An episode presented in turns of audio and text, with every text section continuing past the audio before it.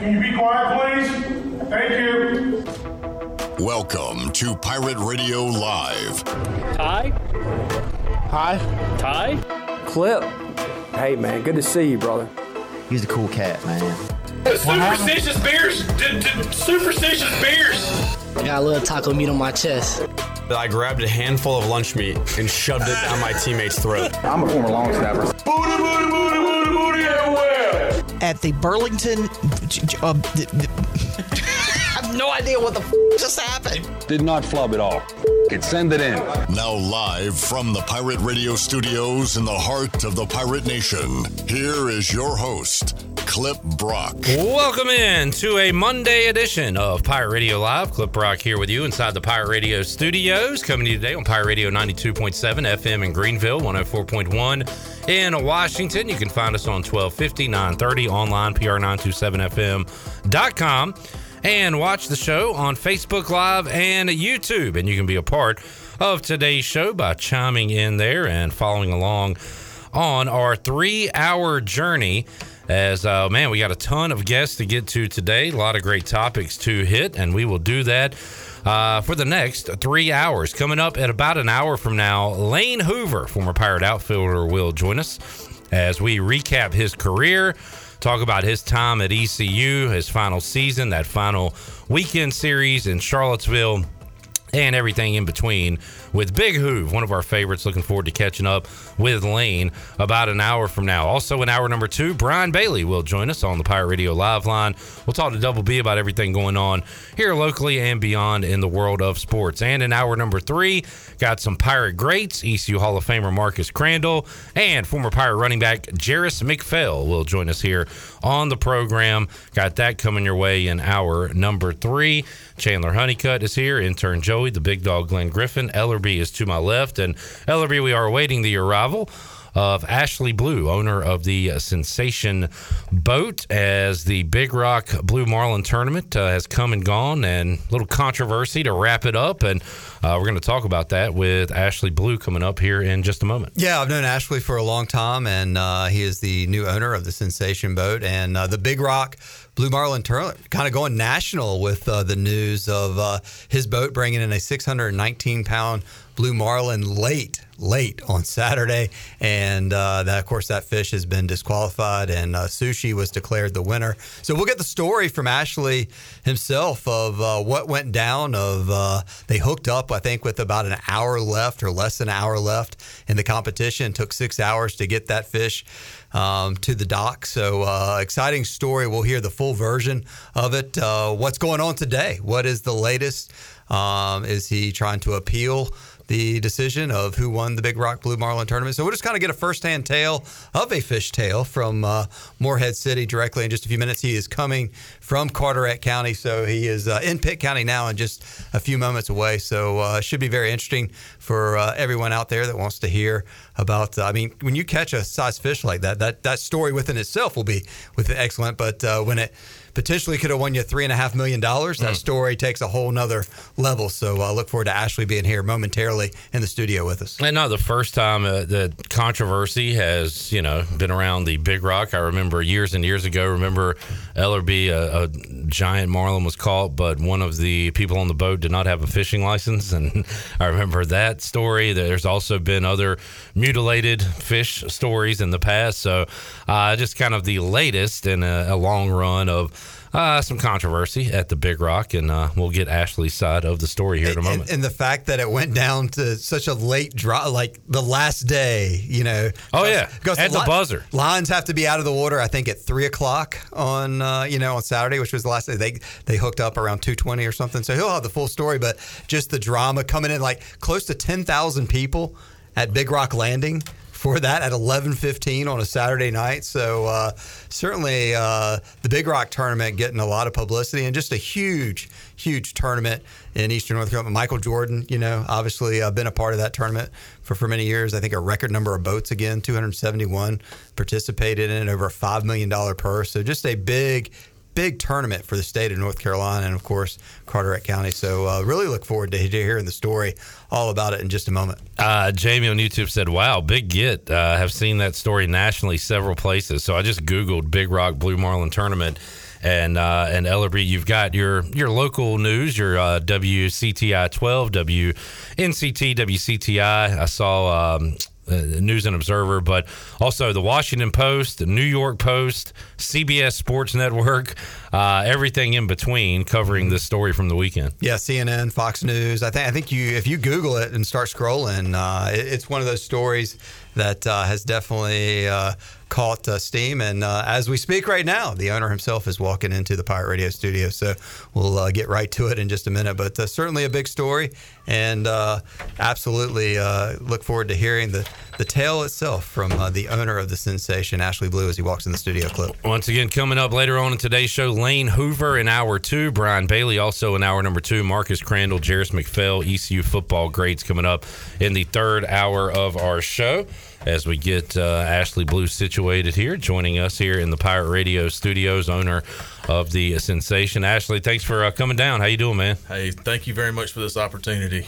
It's an honor. What a weekend, huh? It's been a rush. It's been a lot of highs and a lot of lows. Let's talk. Let's let's just recap. Uh, you know, you're you're a part of the uh, Big Rock Blue Marlin tournament this year, and uh, exciting tournament. Uh, your your week kind of. It was, I guess, talk talk about your whole week all the way up till Saturday. Well, we had a good group. We were the K W L A to start it off. That's the, the women's tournament, and then we got into the uh, the men's tournament, and we we did it as a charter boat such, such situation where we had four days of fishing, six people per day. So we sold twenty-four shares. So we had twenty-four people involved in this, and so it was truly a team effort. The first day, the guys went out. We were dealing with four to six foot seas to start out with. By the end of the day, we were fighting between eight to tens coming in, and uh, there was a lot of sick faces, a lot of a lot of greengills coming coming in that day. And then we went back out on the on the Tuesday, and no bites, no bites, and it was kind of depressing hearing over the the radio, hook up here, hook up there, um, voted this, and we were glad to hear some of our, our friends, the Predator and out of Hatters, landing theirs. And um, and then we took two day, lay days and decided to go back at it on Friday and Saturday and finish up strong. And my goodness, it, uh, it was a long day, no bites. We right about two o'clock, we, we ended up hooking into something. We thought it was a sailfish, it, the way it struck, and cleared all the lines and called it in to Randy and and um, reeling it in, found out it was a barracuda. We were so let down, had to call in wrong species, you know. It was one of those things, that, well, we've got forty-five minutes, guys, let's put the lines back out and turn around and head out to the deep and see what we can figure out. And as soon as we turned around and kind of let those lines out, we saw this moose of a fish just breach the water and come right through and crashed on our, our port side te- uh, teaser area, the the short, and then it was all she wrote. I mean, it, we saw that whole fish and got it on GoPro breach right off the back of the boat about twenty-five, thirty feet. So, uh, and then the excitement began. It was clear the lines and start fighting the fish, and man, it was it was just a lot of energy. And what time was that? That was at two fifteen. two fifteen. Lines had to be out of the water at three o'clock if, if you do, if you weren't hooked up. So at, at two fifteen, uh, somebody jumped in the chair and started fighting the Blue Marlin. Yeah, Bailey was one of the, he was up. We we draw straws every morning. Um, whoever, you know, they get hour one, hour two, six people, six hours of fishing. So they picked their hour, and he picked the lucky hour. And my God, he did a great job. He He fought that fish tooth and nail and uh, did a great job. So if my calculations go right, y'all fought it for six hours. So till about a little after eight o'clock is when I believe we... so. It was um, my God, it was such a blur. We were in excitement and uh, but uh, yeah, about six and a half hours. What was the what was the time like in between those six hours? What what? Tell me tell me your emotions of what was going on. Did you? Did you think there was a chance he was that he was gone, or the fish was? Talk about what was going on then. There was really no no feeling that the, the fish was gone during the whole situation. It was for the first two two and a half hours we could see the fish. He was on top. He was up front. He would charge away.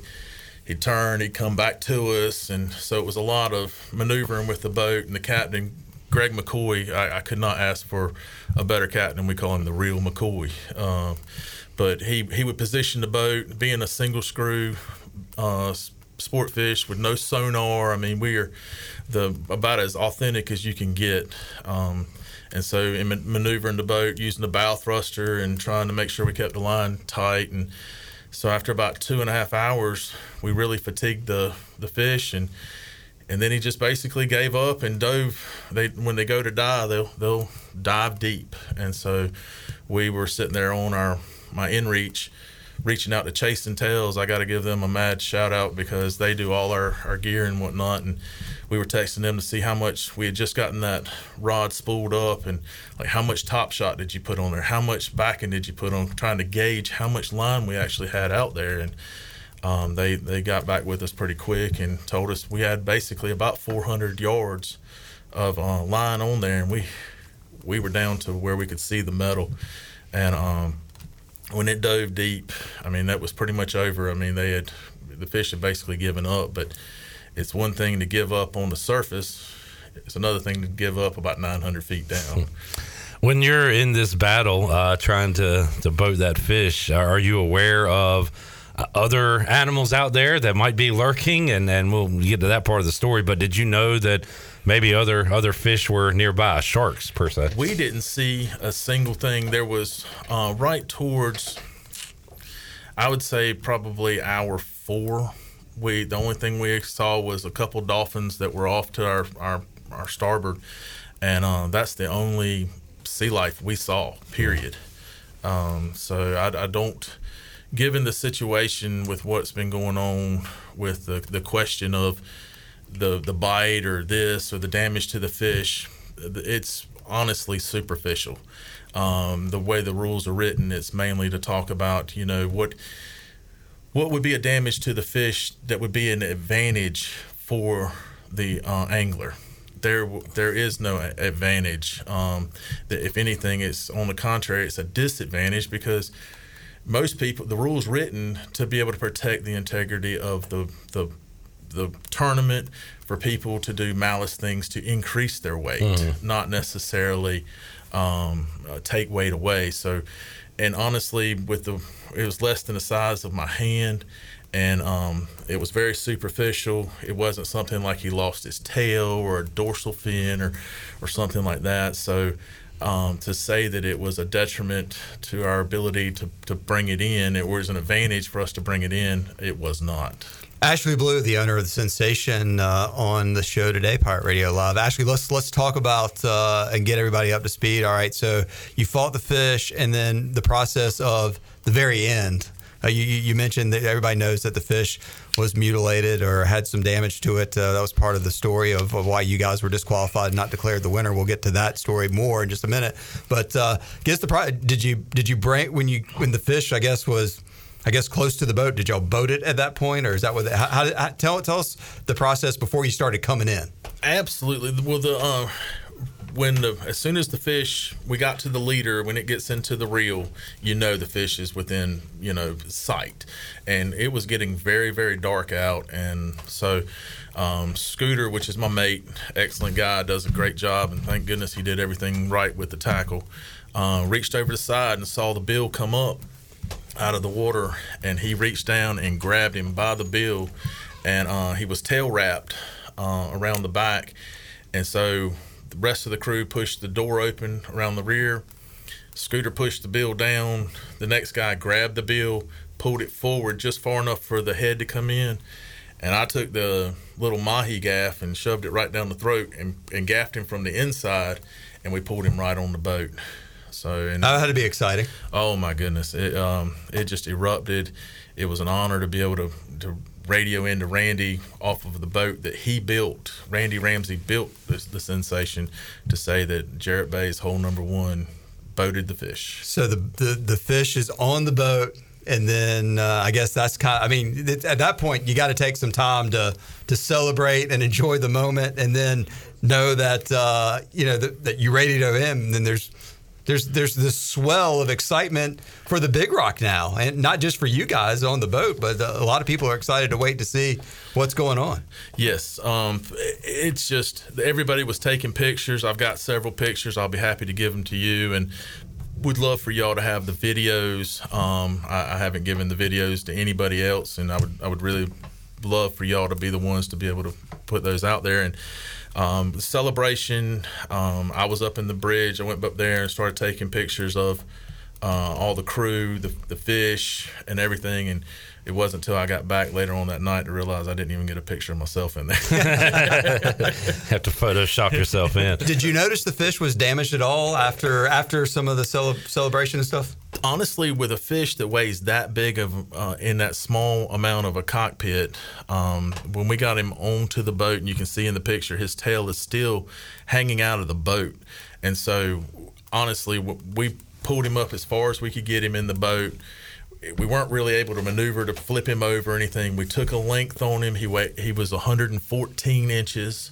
Um, and then the girth going around him was about sixty-four inches, which on the chart showed us that it was going to be over six hundred pounds. And so um, we sent that in to Randy so that he would know to let the crowd know that what they, what we were bringing in was worth sticking around for. And but and I so you had no idea that it could turn out the way it did when no, you're bringing it in. We I'll show videos. It's on our Facebook feed, Sensation Doc, uh, Sensation Sport Fishing. We were listening to Tina Turner, rolling, you know, uh, rolling on the river. Yeah, uh, we were we were just having a blast, and uh, I mean there was. God bless little Scooter. He uh, he had already spent his money. He in his mind, he was buying his grandparents' oh, uh, trailer park. I mean, he he just he had already capitalized on that. So I don't know it. Um, the financial impact of that, because you guys would have won three and a half million dollars. How does the split go? Because you said I guess you had twenty-four shares sold. Uh, so how like Scooter? I guess he, he, he break break us down. What would have happened with that three and a half million dollars? Typically, uh, in dealing with charter boat tournament fishing, thirty percent goes to the boat and seventy percent goes to the shareholders. And the way that I uh, divvy it up with my guys is the captain gets ten percent, the mate gets ten percent, and the owner gets ten percent. Then the other twenty-four shares are of the seventy is split equally amongst them. And it's all, it's kind of a different concept. Not many people, you know, do that type of share. It's normally I'm going to charter your whole boat and we're going to put X amount of people on there. But we just wanted it to be uh, affordable, and we wanted to have a good time most of all.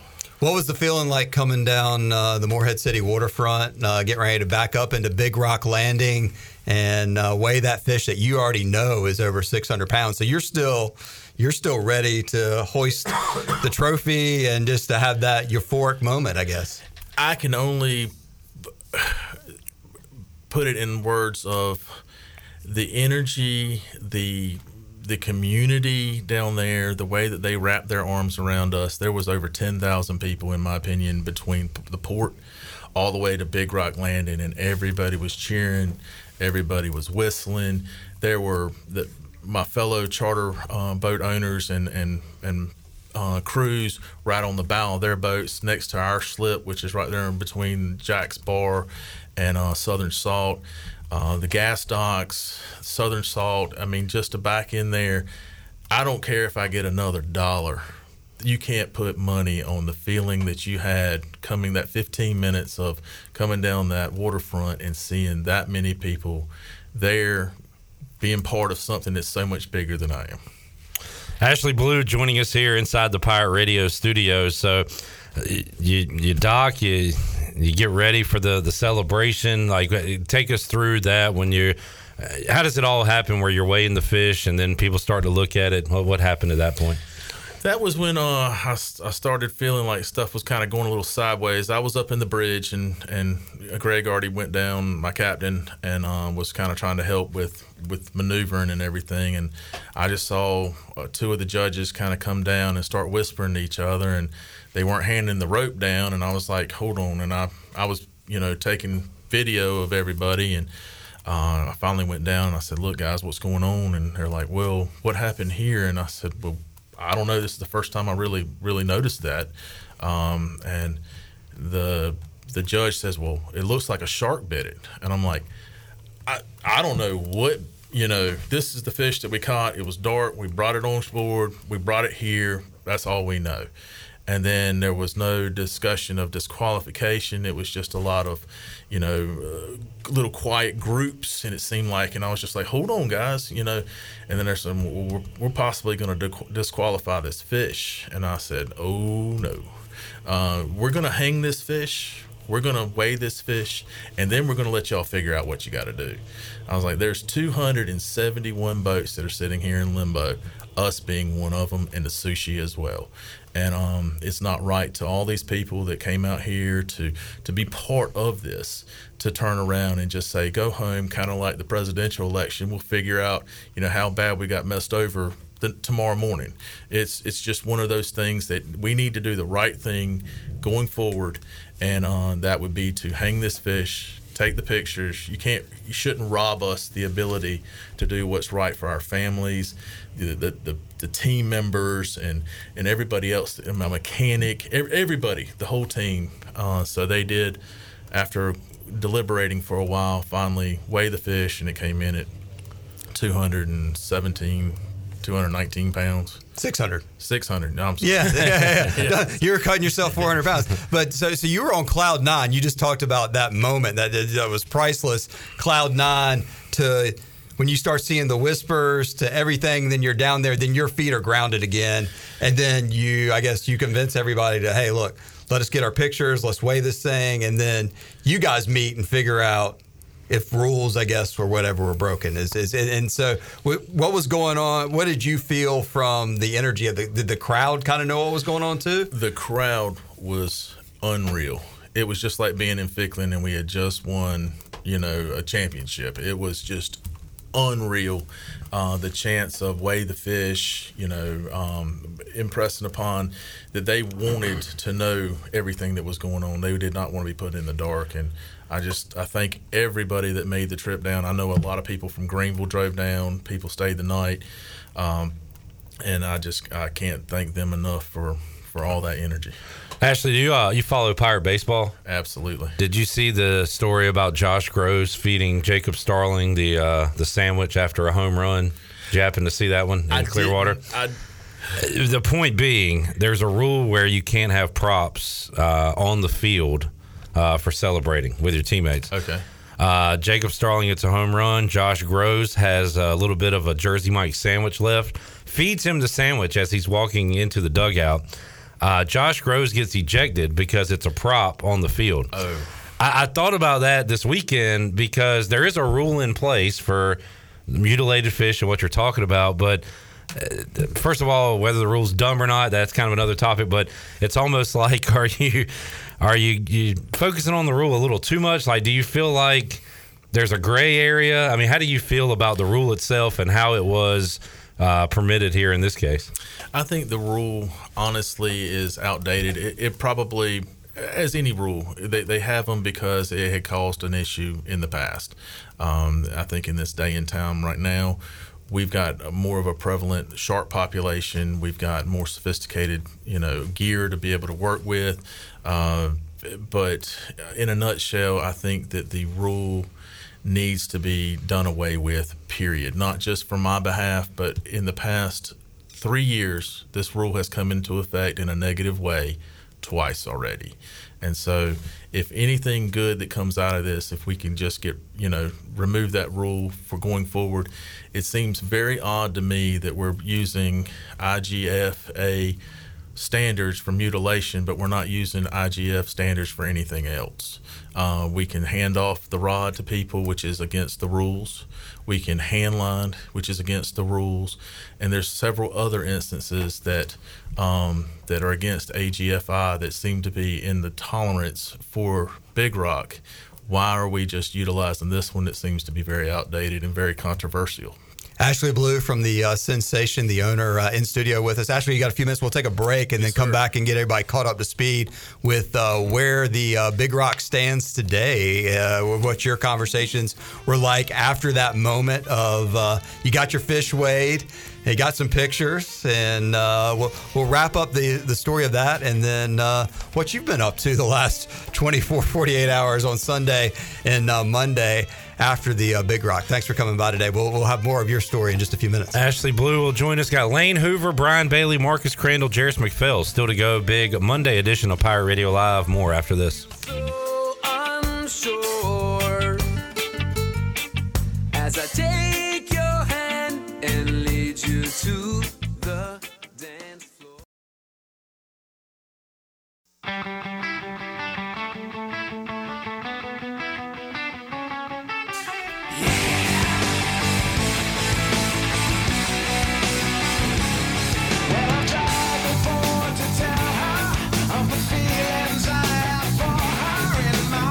You're listening to Hour One of Pirate Radio Live. This hour is brought to you by Pirate Water. Get ready to party, pirates. Go to drink pirate water dot com to find your new treasure. twenty-one and older only. Pirate Water. Why be yourself when you can be a pirate? Now, back to the show. All right, welcome back to the program. Order, order Jersey Mike's subs on the mobile app and get delivery right to your home, or save time and order ahead to skip the line to pick up from your nearest Jersey Mike's sub location.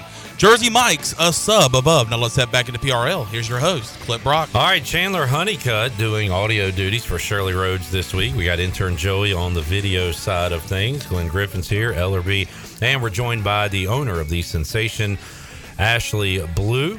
Uh, quick update on the Buccaneer Music Hall scoreboard presented by Dub Bucks. Dub Bucks. Stanford up four nothing on Tennessee, elimination game, but the uh, Volunteers of Tennessee have the bases loaded, one out in the fifth inning. We'll keep you up to date on that. But right now, talking to Ashley Blue after, uh, boy, this uh, story has gone national uh, with the giant monster fish that they brought in that they uh, disqualified. And now, where do we go from here? I guess that's kind of where we are now, Ashley, as you want to see potentially a rule change uh, with all this. And, and I don't know, with all the the news that's out from it, your side of the story, people are weighing in on our YouTube and Facebook, and, and somebody had a comment, a rule of a fish biting a fish in the middle of the ocean, and kind of a shrug emoji. Like, I don't know, the, the common, not a lot of common sense, it seems like, in that rule. It, it doesn't seem that way at all. I mean, uh, in this day and time, there's so many things that, that can give us a competitive advantage, but a fish biting another fish is not. Correct. Were you aware of the rule?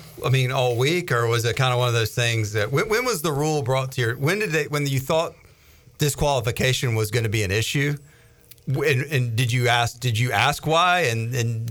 And then you had to, did you learn that rule the first time? Or That that was something, because it's not very clear in the Big Rock rules. It just says about mutilation, and then it refers you somewhere else for the same little snippet uh, that they released, you know, on their press release, and didn't want to talk any more about it. What people don't realize is, in reading the full rule, there's the reason There, there's three dots behind the rule. There's there's a lot more to it. There's different interpretations that this is um, strictly for a record-breaking fish, that it's only applicable. There's there's it's just it's it's about as clear as mud, and uh, everybody thinks it's uh, black and white, and it's not. So uh, let's let's talk about Saturday. So you, they they start saying, "Hey, look, we're going to disqualify the fish." Tell us about what what what was the rest of your Saturday night like? Well, we uh, kind of kind of put it together. Got back on the boat and, and enjoyed seeing a lot of people, and, and the cheers from the crowd just, just gave us, you know, a great uplifting. We left with the opportunity of, hey, the, the review board's going to review this um, t- tonight or early in the morning, and, and there was still hope in being able to. What hope did you have? I mean, what percentage? Because you went coming down the Moorhead waterfront, you talked about like that moment that you were getting ready to like have the Tom Brady hoist the Super Bowl trophy moment, to like, what was your hope? What percentage did you think you were going to be a winner after you left the docks? Uh, it was kind of a toss up fifty-fifty, because I really didn't, I had not read the full, what they were kept reciting to the crowd. And uh, so I didn't have the rule book right there in front of me. They just kept giving, well, rule number twenty-three, you know, and there was no, nothing really else given.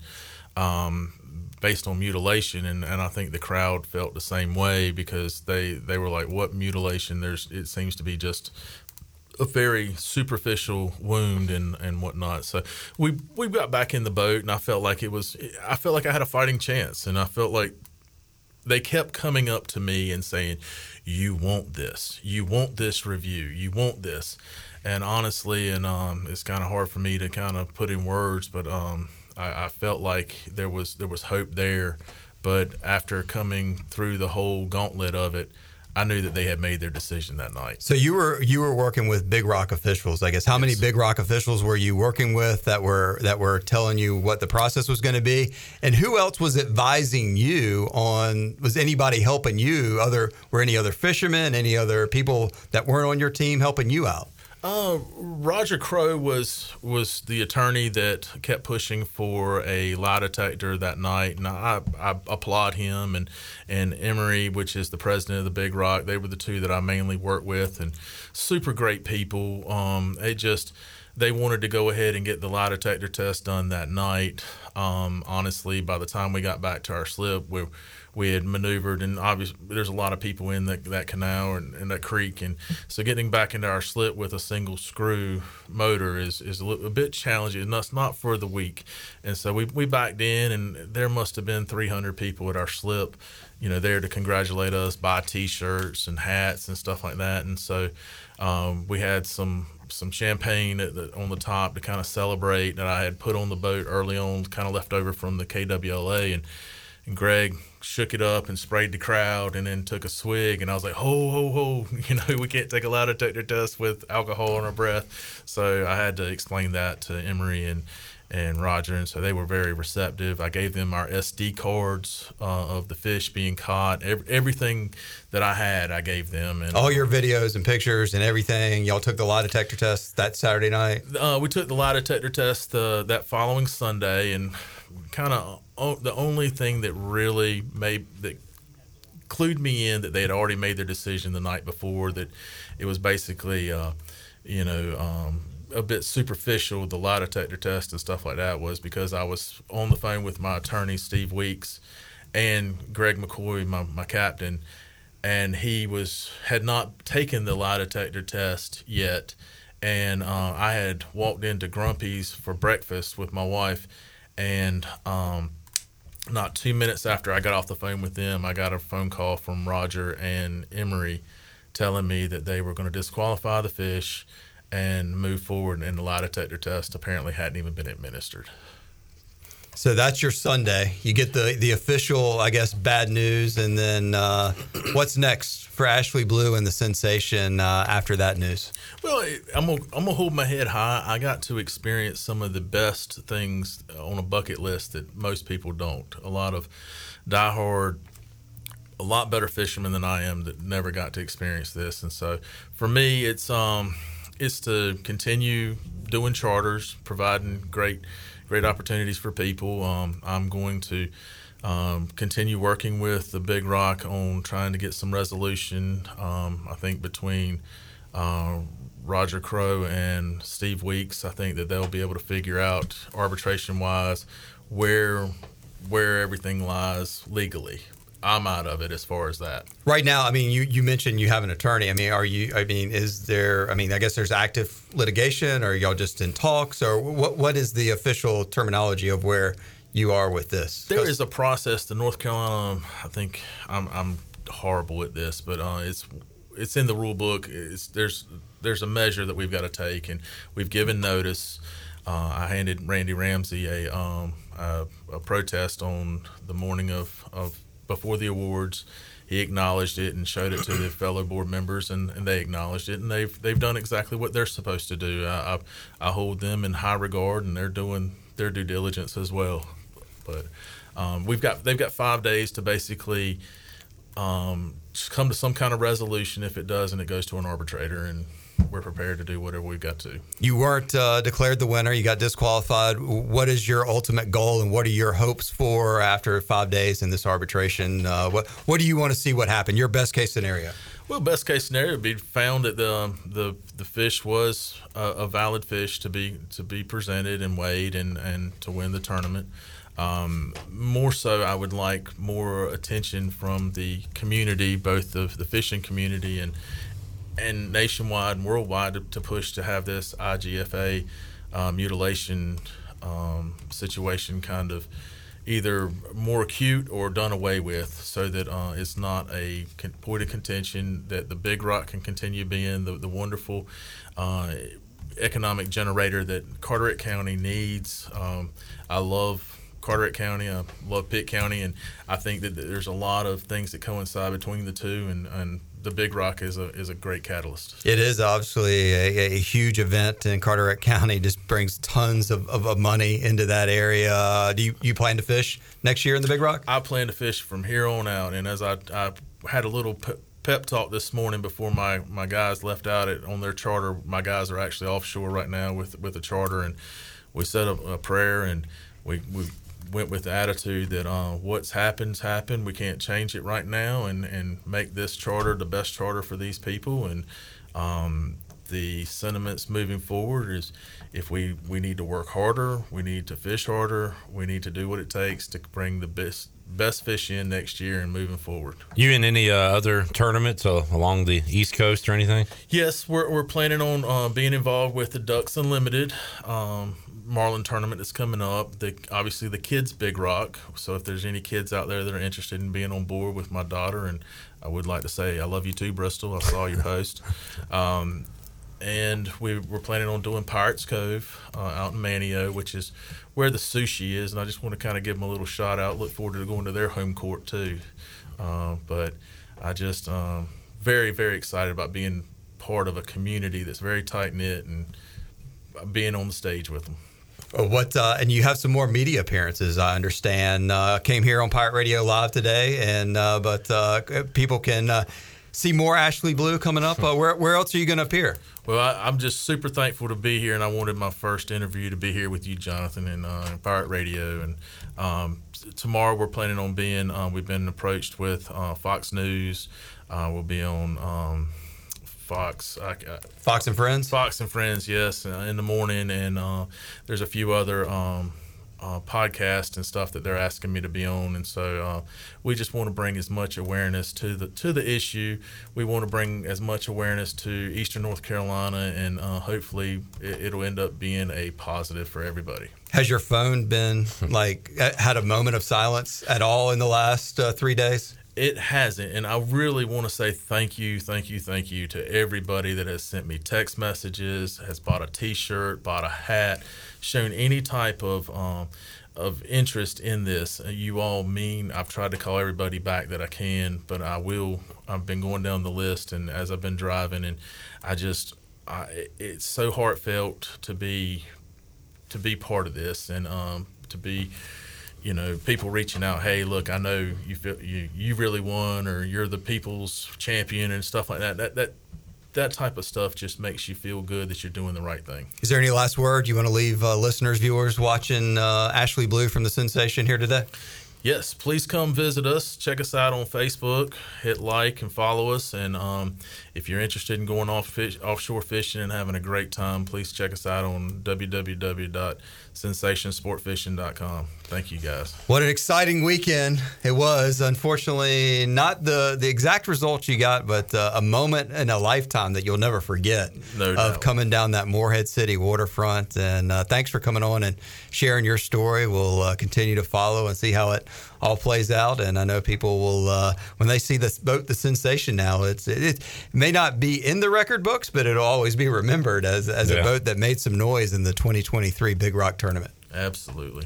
Thanks, Ashley. Enjoyed it, man. Yes, uh, Ashley Blue joining us today here on Pirate Radio Live. We'll take a break, come back.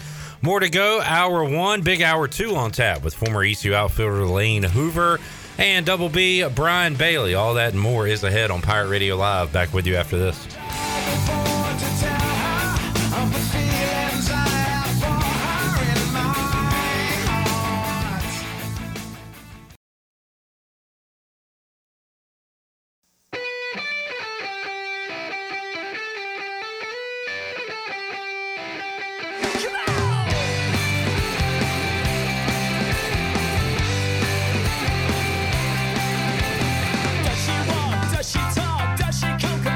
You're listening to Hour One of Pirate Radio Live. This hour is brought to you by Pirate Water. Get ready to party, pirates. Go to drink pirate water dot com to find your new treasure. twenty-one and older only. Pirate Water. Why be yourself when you can be a pirate. Now, back to the show. All right, welcome back to the program. Do you need custom T-shirts, apparel, or promotional items for your business, organization, or event? Keep it local, print it local with University Sportswear. Contact them today at university sportswear e n c dot com, the official sportswear provider of Pirate Radio. And by the way, Frank Lee at the Appliances Superstore is inviting you to their grand opening this Wednesday, June twenty-first from four to six p.m. Come help them celebrate with light refreshments. And Frank and his team will also show you how they make buying appliances easy. They started with a truck, a trailer, and a storage unit. Today they have twelve thousand square feet full of appliances, which is located right off of two sixty-four behind the new D M V. They hope to see you June twenty-first, this Wednesday, from four to six p.m. Remember, they they save customers money every day at the Appliances Superstore. Now let's head back into P R L. Here's your host, Clip Brock. All right. Great read, Chandler Honeycutt. Thank you. And you're going with some sort of uh, ska version of Angel is the Centerfold? Uh, I mean, I'm, I'm okay with it. Great tune. Don't necessarily love this version as much as the original. It's very, I mean, the, the original is very upbeat, but this is like uh, even faster, I feel it, like. It is. Uh, we have to use covers so we can get around the YouTube and Facebook so they won't flag it, tag it, and pull down our program. Uh, yeah, and by the way, I just randomly chose ten bumpers today, so I didn't mean for Careless Whisper to be the to be the very first bumper that we played. I'm never gonna fish again. I don't know. It kind of had a uh, you had the mood right, I think. Yeah. I mean, that. Well, now, hey, look, he did talk about the judges whispering to each other. uh, you know, when they brought the fish in. And, yeah. Uh, yeah. Tell you what, people are interested in that.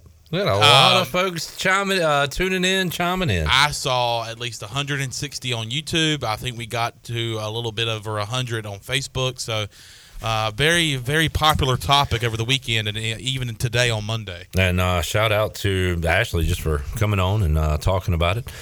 Uh, enjoyed the conversation, and, and I'll still kind of follow what happens from here. Will there be a rule change? Will there be uh any changes from the decision from the weekend? Uh, we'll keep you up to date on that as well. All right, uh Rocky Top, you'll always be home sweet home to me. They're wearing the smoky grays today, and they are rallying. They have the bases juiced, and they've added four runs since our last update. It is four to four uh between the Cardinal and the Volunteers as they play an elimination game in Omaha. So what a rally for Tennessee. They still have bases loaded, two outs now, as Stanford has made the call to the bullpen. Yeah, and um, you know, as the College World Series goes on, I, th- I think back to last night. I really, really was pulling for Oral Roberts a- as hard as I could last night. They found themselves down, but to them, that's nothing. Uh, a streak ended for the Eagles last night. I believe the stat that I saw was seven straight games where they trailed by three or more runs. They were able to come back and win those games. That's nuts. Uh, unfortunately, that did not happen last night as Florida gets the win over Oral Roberts. Awesome one tonight. L S U and Wake Forest, two powers going at it in Omaha. Wake Forest has looked unbeatable, well, throughout the regular season, but specifically throughout this postseason. Uh, they are fifty-three and ten. Uh, they will take on L S U coming up tonight, seven o'clock. That's going to be a H of an atmosphere in Omaha. No doubt about it. It was uh, very cool um, to see Wake Forest back in their first College World Series game since nineteen fifty-five. And back where I'm from, in the Saylorburg-Roseboro area, uh, there's actually two gentlemen that uh, are no longer with us. Uh, but I actually went to school with both their grand uh, grandchildren. Uh, they were on that nineteen fifty-five Wake Forest team uh, and won a national championship. But uh, it was weird to see Wake Forest playing from behind the other day, um, and they they were able to come back and win, and now they're in the driver's seat in the winner's bracket coming up tonight. Jamie says, uh, I was going to ask this question to Lane Hoover, if is uh, L S U or Wake Forest good enough to beat an M L B team? No. I mean, on a given day, maybe, but no. I hate these conversations, too, especially with, like, football. Oh, football all the time. Like, when Cleveland no. was so bad, no. talking about Alabama. Could Alabama beat Cleveland? No. No. no I mean, we're talking about a college no. team and a pro team. The national champion should play who has the number one pick, though. That would be a fun game to watch. In, like, a preseason game? Yeah. Why not? Just switch things up a little bit. It's a money grab. I love it, but you can't do it due to injury. You could do it more True. maybe in baseball. You couldn't do it in any sport now because the athletes are paid so much and nobody wants to get hurt. But it would be fascinating to see uh, Georgia play Carolina. Well, the Bears, I guess. The Bears, yeah. Yeah, I mean, I, I would watch it. Bears would mop them. Definitely. Beat them down. Georgia versus Houston. The Texans, maybe. Now, basketball, if you get a, a super college team assembled, like one of those, um, I don't know, the Calipari, Kentucky team that had like seven N B A guys playing against this year's Charlotte Hornets mm. or this year, who had the uh, Houston Rockets. Yeah. Uh, yeah. Then, then maybe. But I don't know. Baseball and basketball, possibly, maybe. Uh, football, no, never. Never will a college team be able to beat a pro team. In my opinion. In your opinion, and I actually agree with your opinion. I, IMO. Uh, Stanford and Tennessee tied in the fifth. How about three and two, two outs, bases loaded. What a spot uh, for Rocky Top. Loser of this game is out. Winner survives another day. So now Oral Roberts is... will be in a game, Chandler, an elimination game coming up on Tuesday, and they will play, as I look it up, T C U in that game. The Horned Frogs and the Eagles. We got a strikeout, and the inning is over, so it's going to be four to four heading to the bottom of the fifth. Speaking of rules, we've talked about rules today with the Big Rock uh, tournament. How about a rule that we saw last night in the Oral Roberts Florida game? Kevin O'Sullivan, the skipper for Florida, comes out to chat with his All-American closer. Little did he know that he had went over the limit. I believe it's six. Anytime after six visits, you have to pull the pitcher, and apparently they lost track of how many times they went to the mound. And uh, his intentions were not to pull uh, their closer, but instead they he was informed, hey, you got to get him out of there. Nobody was up in the bullpen. Uh, bases got juiced because the guy that came in for the closer walked the guy. By the way, this guy's a true freshman that's coming yeah. in. No warm-ups, no nothing. Uh, he gets the bases juiced with a walk, but he is um, he allows a fly out to left field, and he gets out of it. So that could have uh, – and they kept showing Kevin O'Sullivan, uh, O'Sullivan in the dugout, and he's just sitting there. You can just see uh, him thinking through his mind, man, I really screwed up there. Yeah, he said after the game he apologized to his team. They said he had his back. It all worked out, but – a major managerial gaffe there. I got to be honest. Uh, is this a safe space? Can I be honest? Can I be, be open with you always, guys? Hey, always. You got to be honest.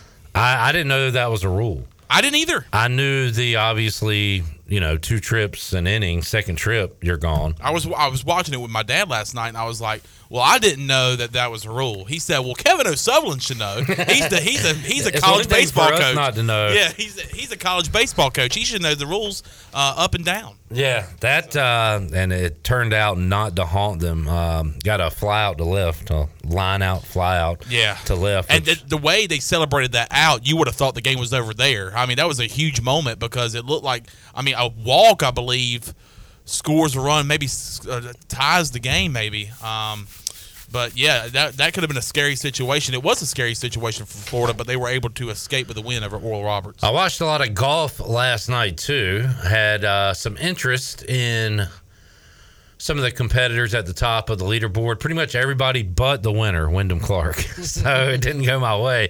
Wyndham Clark earned that one. He would get himself into trouble and immediately get himself out of trouble with par saves and even bogey saves. Not. Uh, not going double bogey there down the stretch. And uh, I was happy for him. It was uh, a great performance by him. Rory McIlroy did all he could. He parred everything, just couldn't get a birdie, and uh, ends up losing by one shot. And Ricky Fowler, man, was really pulling for that guy. I, I'm yeah. glad that it – I mean, it's if, never going to happen. If somebody was to win a major and win that tournament yesterday for their first major ever, never going to happen. I'm glad it's Wyndham Clark, but you're looking at Ricky Fowler, who – was looking for his first major. Ricky Fowler's been on the tour for so many years and still looking for that major title. And all weekend long, he was in the driver's seat. Uh, and then the past couple of days, he uh, slipped, and I believe ended up finishing third or fourth. And uh, Um, but it was Wyndham Clark who um, lost his mother while he was in college at Oklahoma State. Uh, ended up transferring to Oregon to finish out his college career. He's been on the tour. Actually, this is his second win this year. I believe he was the winner of the Wells Fargo tournament uh, in Charlotte earlier this year. So uh, this is the second win, definitely the biggest win, as he wins the U S Open, his first major in his career. All right, let's take a break. Uh, Mike P, trust me, I had that tweet ready to go in the arsenal. Mike P says, come on, Clip. His name isn't Loosdom Clark. Oh, trust me, Mike P. I had it ready. But his name is Wyndham, not Loosdom. Jamie says, is it bad that I like this lineup I see right now as the best P R L lineup? Joey, Chandler, Clip. The, are we the big three? We are the big three. Now, which big three? Which big three are we? Because there's there's several in N B A history. Which one are we? Uh, you gotta give me a role that's not that important though. Like uh, I, I don't know. Are we like Bosh, Wade, LeBron? No, LeBron? no, no, no, no, no. I'm gonna say Chandler's Paul Pierce because he hired a girl for the day. Got you. I'll be K G because I'm fake tough. And anything's possible. And you'll be Ray Allen because you send questionable uh, D Ms to girls. Oh. Oh. Oh. Do you know we'll run with it. We'll do you remember that story? Oh yeah, yes I do. Um, I, that was off the cuff. Maybe we could be a different big three. I like it though. I just hope Shirley Rhodes isn't listening. She might get her feelings hurt. Yeah, but we won't bring this up when Shirley's back next Absolutely week. Absolutely not. Lane Hoover joins us on the other side. More to go. Pirate Radio Live on a Monday. Back with you after this.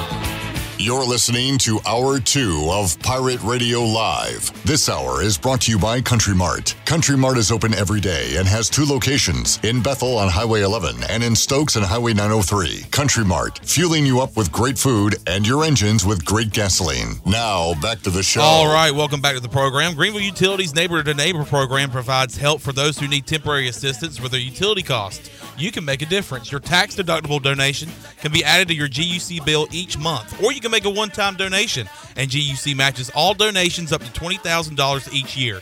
Consider helping a neighbor with G U C's Neighbor to Neighbor program. Now let's head back into P R L. Here's your host, Clip Brock. Back with you, Pirate Radio Live on a Monday. We're going to get back to our opponent previews Tuesday, Wednesday, and I believe Thursday. Tuesday, we have Steve Cotton lined up, play-by-play voice of the Marshall Thundering Herd. He will join us Wednesday. Voice of the Appalachian State Mountaineers, Adam Whitten, will join us on the show. And then on Thursday, I believe we're going to talk some Gardner Webb football. So uh, we talked to Aaron McMahon from MLive and Ann Arbor News last week, uh, previewing Michigan. So we'll continue our opponent previews throughout uh, June and July to ramp up for Pirate football. Then August is here, and we're covering fall camp. We're diving into it. Uh, going to be a lot of fun.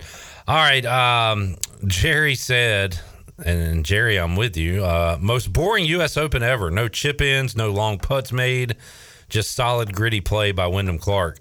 Man, how many long putts did Rory almost make? Uh, I was uh, on the edge of my seat hoping for one of those. Even Scotty Scheffler got himself back into it late, uh, but did not do enough early on on Sunday to put himself in contention.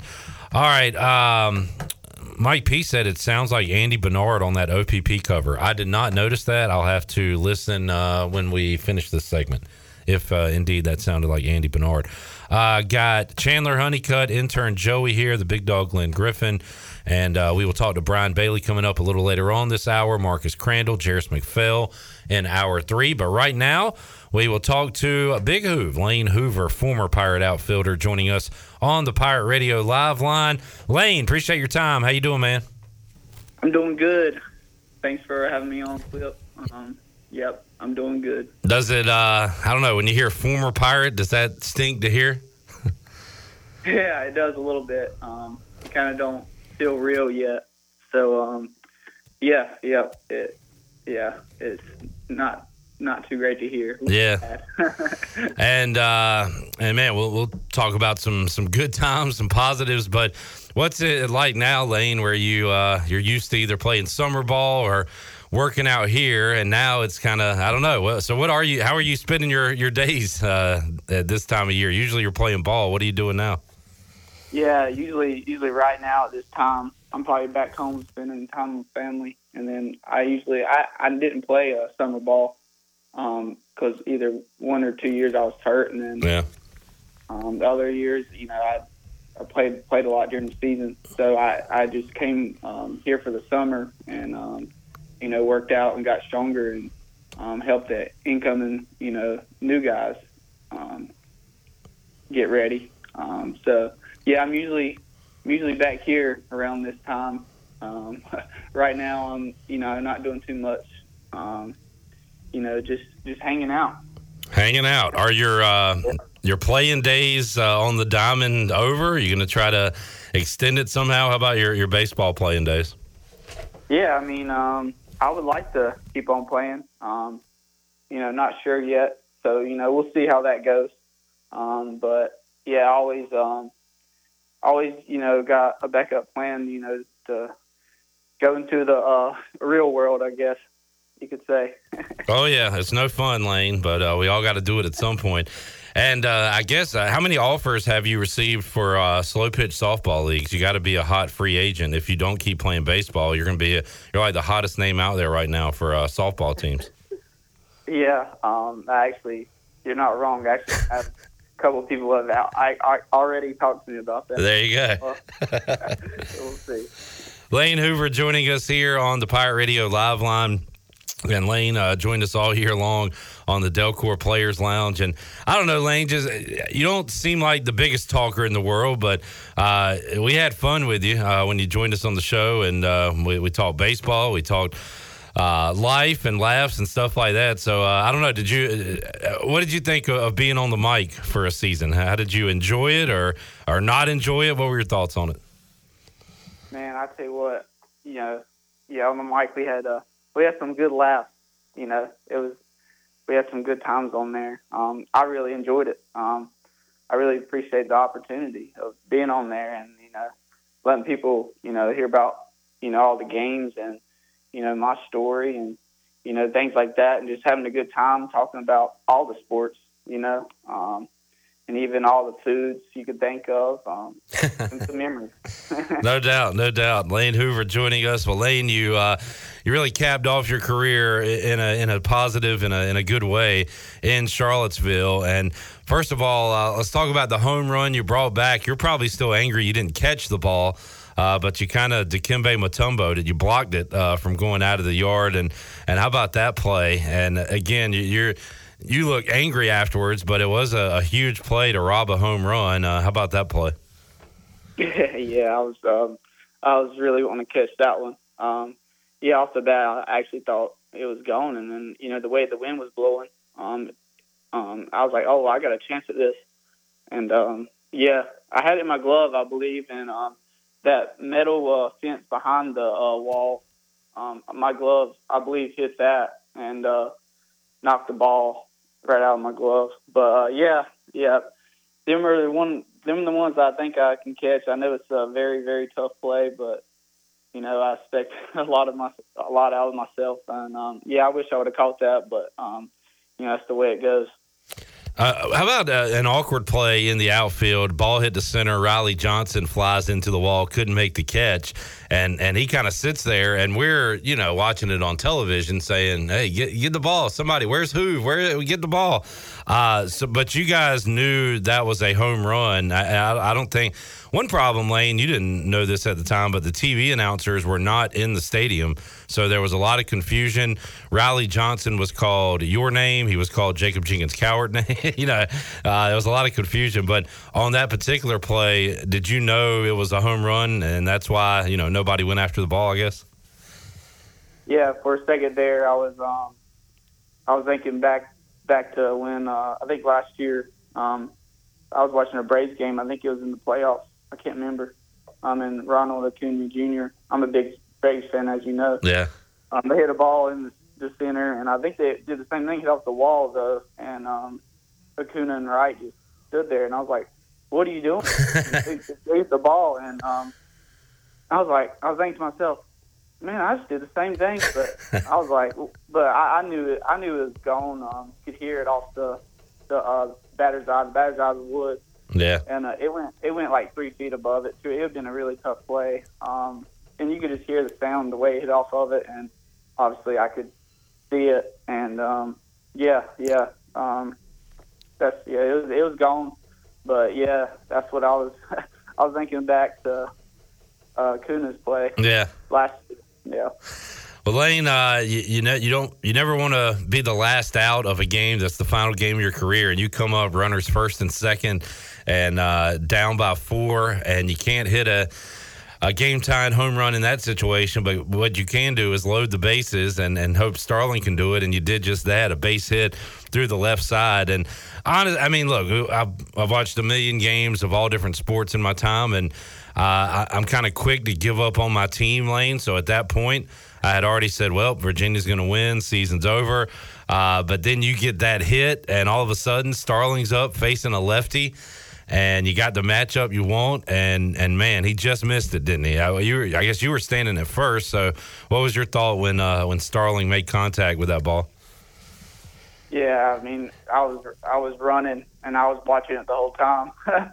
Because I knew I was going to score either way, um, you know, if the ball dropped or went out. Yeah. Um, but yeah, for a second there, yeah, at, at first you could tell. I thought he got a really good swing on it. Um, but yeah, that's the way it goes. Um, it, it really, you know, for a second, right, for a second, man, I was like, oh, let's go. Yeah. And uh, then I kept on, you know, eyeing the ball, eyeing the outfielder, and I was like, oh no. Yeah, it just stayed in, but I mean, it was still a good swing, and um, you know, we had a chance there. And I've enjoyed talking. Uh, you talked to Moylan, talked to Groves, uh, talked to Cliff Godwin, J C. All you guys kind of leave Charlottesville with your your heads held high. I mean, two great performances against Oklahoma, uh, beating up on that team twice, and then man, those two Virginia games were really good ball games. You had the two one game that could have gone either way, and then. Uh, it was, you know, a, a game for a while. Virginia extended the lead uh, that Sunday night, but you guys were able to make a rally. So really, uh, you know, two dominant efforts by the Pirates and then two good games that, that just didn't go your way. Is that kind of how you look at it? Yeah, I mean, it, it felt like um, two number one seeds, you know, going yeah. against each other. That's really what it felt like. Um, yeah, Virginia was is really good. And, you know, I thought, you know, we we were really good too. Um, but you know, that's the, that's the way it goes. And, um, but yeah, it felt like, you know, we wouldn't out of it no matter what, you know, cause I, I know that I knew that team, our team was, is really good. And the way we came back all year, I mean, it, it was, um, it's actually very, very, you know, very cool to see the way we came back in many games. Um, But yeah, it was it was a really good atmosphere, and yeah, um, yeah, it, it did feel like two number one seeds going at it though. That's got to be cool, Lane, when you go to an opposing stadium and you have a home game. Uh, like when you guys are playing Oklahoma, we could hear it through the T V, and even the Virginia games where you know it was, it was mostly Virginia fans, but a, a ton of Pirate fans there, and that's got to add an extra jolt uh, for you guys out there playing. Yeah, it does. Uh, I mean. There, you had you had the jungle out there in left field, you know, which is really cool to see. You don't have that nowhere else, you know, especially at, you know, an opposing stadium. And then um, people on the other side of the stadium, you know, you could you could really hear the, the Pirate fans. And, um, yeah, it was really, really cool to see, um, you know, especially both fans going um, back and forth. Um, yeah, it was really cool. Lane Hoover joining us, Pirate Radio Live Line, Delcor Players Lounge, as we wrap up the season uh, and his career with Lane, and uh, have enjoyed talking to him all season long. Lane, uh, what was that? Cliff Godwin said that you guys were rested up uh, when it came to the Charlottesville Regional, despite playing all those games in Clearwater. He said you had enough time to kind of get your arms and legs and everything right. But, man, what was that grind like down in Florida where you – You, first of all, you're you're playing like extra inning games. You're playing games that were interrupted by weather, so you're out there for seven, eight hours or whatever. You lose that first one, you, you got to fight your way out of the losers bracket. Man, that, that was a grind for you guys. What was that like day in, day out down in Florida? Yeah, I mean, down in Florida, I mean, we gave it all that we had. You know, especially the I don't, there was I don't know. There's a stat about there was no no team to come out of the losers bracket ever um, and make it to the championship game. You know, that's that's really impressive. Um, yeah, it, I mean, we was just grinding. We know we know that um, we were a really good team, and you know, we just had to put you know that first game behind us um, and just move on from there. But yeah, it was um, you know it was wearing wearing us out a little bit just because you know we had to play double. About you know if you're in the losing bracket, you had to play double the games. But, um, man, I was just proud of the team, the way we um, we came back after that first game. It was um, it was really, really good to see. And um, kind of we kind of done that, was doing that all year, really. Um, but, yeah, yeah, it was a it was a grind out there in Florida. Lane, let's uh, let's talk about some of your favorites, and we'll start with your favorite at bat, your favorite hit. Uh, what was your favorite hit in the E C U uniform? Oh, man. Um Well, I will say the, you know, the last hit in my career was really cool. Um, but I would say individually, my my favorite hit was the one, um, my home run at Clark O'Clair, um, the the day my uh, grandpa passed. Hmm. Um, yeah, that was uh, I think he, he had passed one hour before I hit that home run. And, Man, you know, it was just you know just crazy, you know, crazy to see. And um. You know, that that would probably be my favorite memory. That's awesome, yeah. Uh, Lane, how about you made a ton of great plays in the field. How about your uh, your favorite catch? You got a few to choose from. yeah, um, definitely uh, my favorite catch is um, the one out there in the left center. Um, I believe was um, number six on uh, top ten. Yeah. yeah, it, you know, the game didn't end how we wanted it. Um, and I wish, you know, we were winning at that time, but um, just individually, um, you know, that was, that was a pretty cool moment.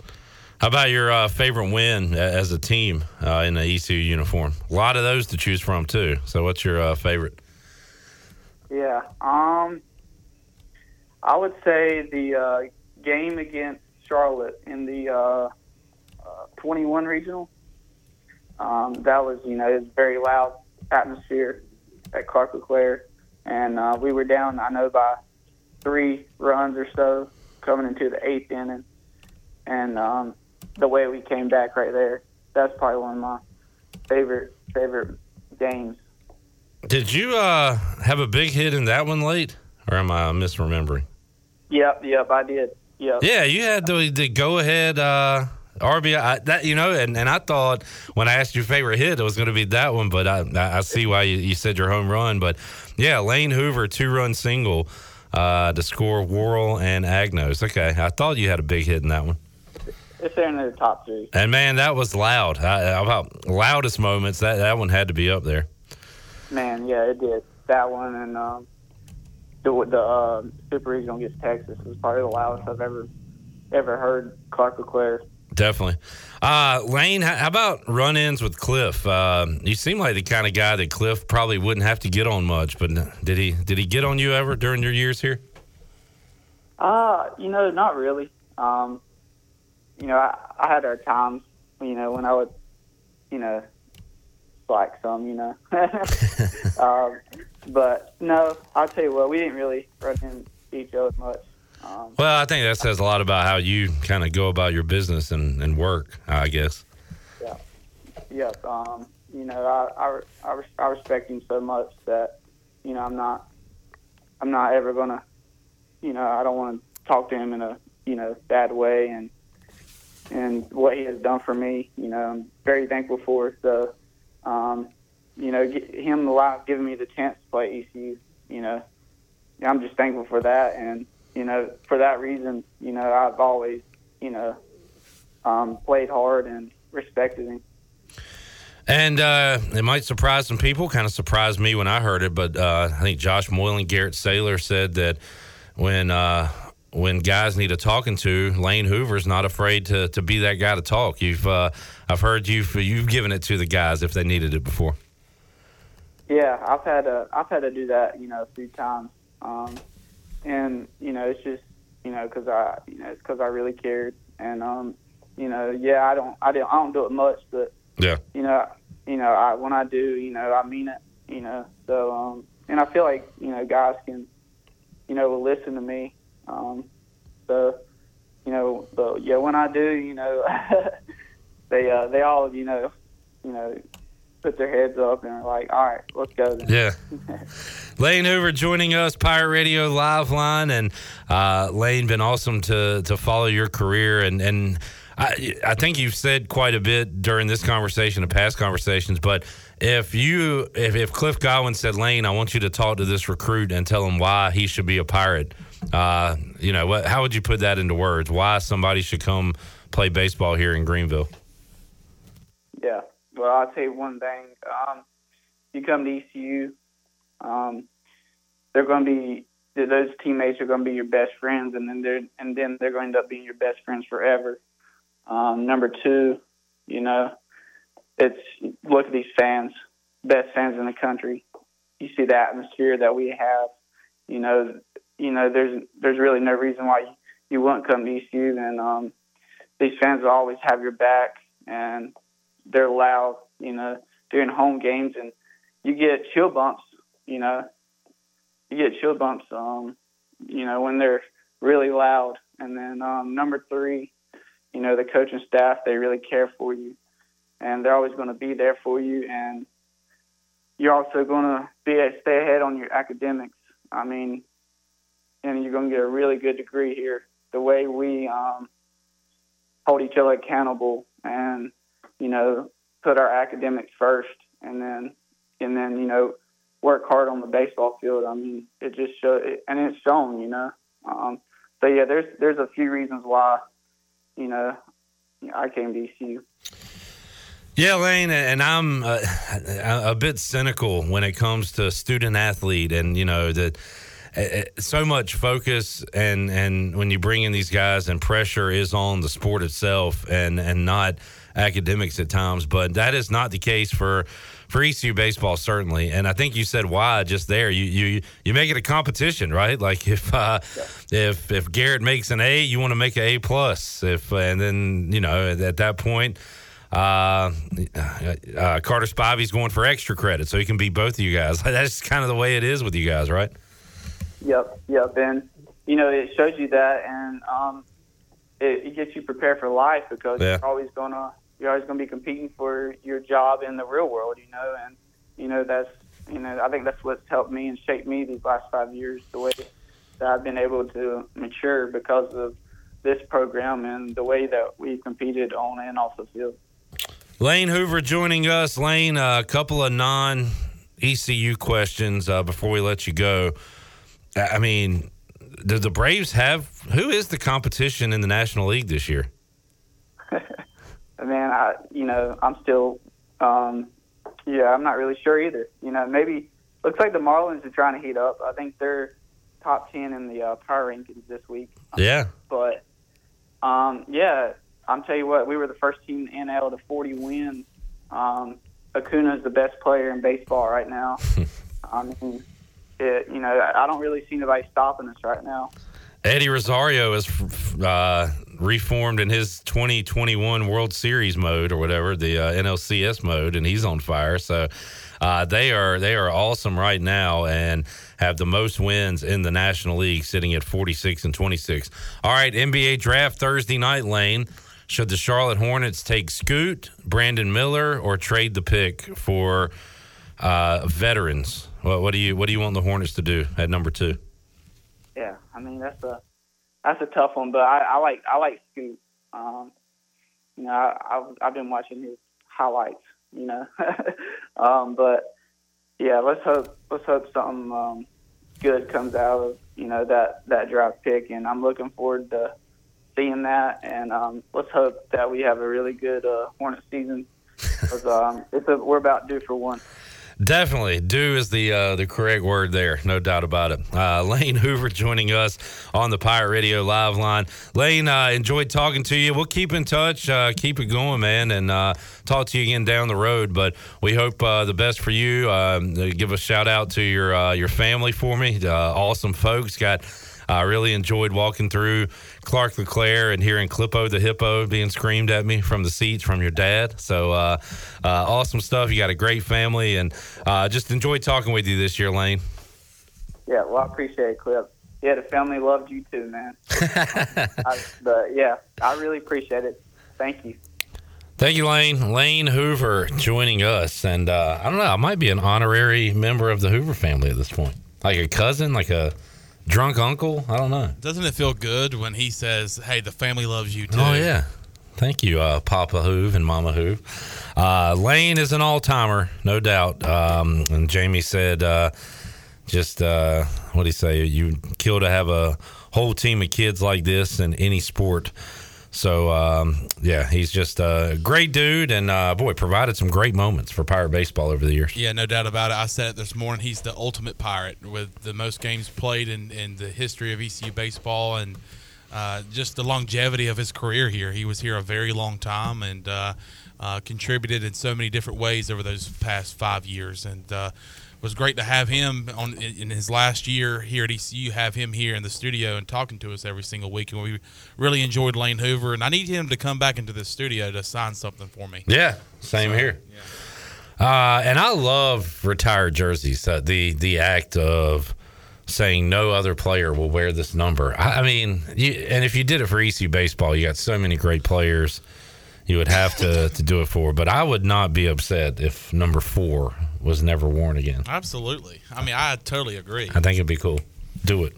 Do it, E C U. Do it. Do it. All right. Uh, some drama, some trouble for both the Volunteers and the Cardinal in the sixth inning, but no runs crossed. So we stay at four to four as they play in the seventh in Omaha on the Buccaneer Music Hall scoreboard presented by Da Buck. Da Buck. All right, let's take a break. When we return, B B Brian Bailey will join us to talk about what's going on in the world of sports. Julia Hoover says, we need one more drunk uncle in the family. Come on, Clip. All right. Next time I talk to Lane, he better call me Drunk Uncle Clip uh, when we talk. uh, let's take a break. Brian Bailey joins us on the other side. More to go. Pirate Radio Live after this.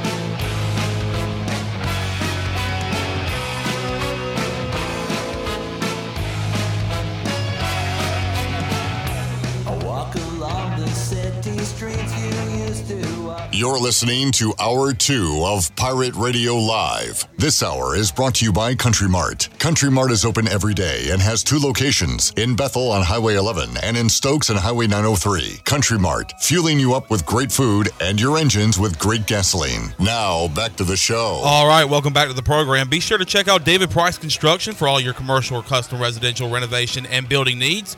Run by E C U alumni, David Price Construction specializes in commercial projects, maintenance home facilities, and large-scale residential renovations and additions.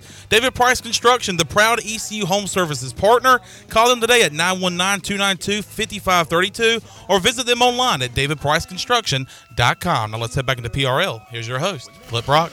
Back with you, Pirate Radio Live here on a Monday. Thanks to regular Pirate Radio listener, contributor Robert Matthews, who uh, went to the Norfolk Tides game this weekend and got me a cool hat. What do I say? I love a the tri color hat with the white front with bill, the white base front, and, and yeah. boom, Nailed it. I have to show this to Billy Weaver and make him jealous, old Norfolk Tides guy. Uh, but thank you, Robert, for that. Can't wait to rock it. All right, let's head out to the Pirate Radio Live line. Joining us on this Monday, Double B, Brian Bailey. Bailey, how you doing, man? Not too bad. How are you? Doing good. Uh, man, hour one, we talked to Ashley Blue from the uh, Sensation, the owner of the Sensation, and uh, a lot of people are into that story. That story is everywhere. It's gone national now. In fact, he said he is going to be uh, on uh, what Fox and Friends tomorrow, so he's going to be doing the uh, the interview car wash, and people are interested in this story. Uh, nabbed a giant blue marlin, but was disqualified due to mutilation. And uh, Bailey, that's uh, a lot of the scuttlebutt going on right now from this year's Big Rock. Yeah, and, and, you know, cut and dry, you look at the rule book, and maybe that's the case, but you kind of you know, get the feeling that that's not how the rule was intended uh, when you look at all the factors involved. But I'll tell you, man, Ashley did a great job with that interview that you guys did with him. I mean, he's holding his head up high, and he deserves a lot of credit because I think there are a lot of us out there, myself included, that if it happened to me, I don't think I could have handled it that well. So give him lots of credit. I mean, he's a class act, and And that was really well done with, with what, you know, he had to say about everything. And that's just really tough, man. You go from the, the highest of highs to the lowest of lows in about a matter of an hour or so. Yeah, and, and as an outsider that uh, – no, I'm not a fisherman, don't claim to be.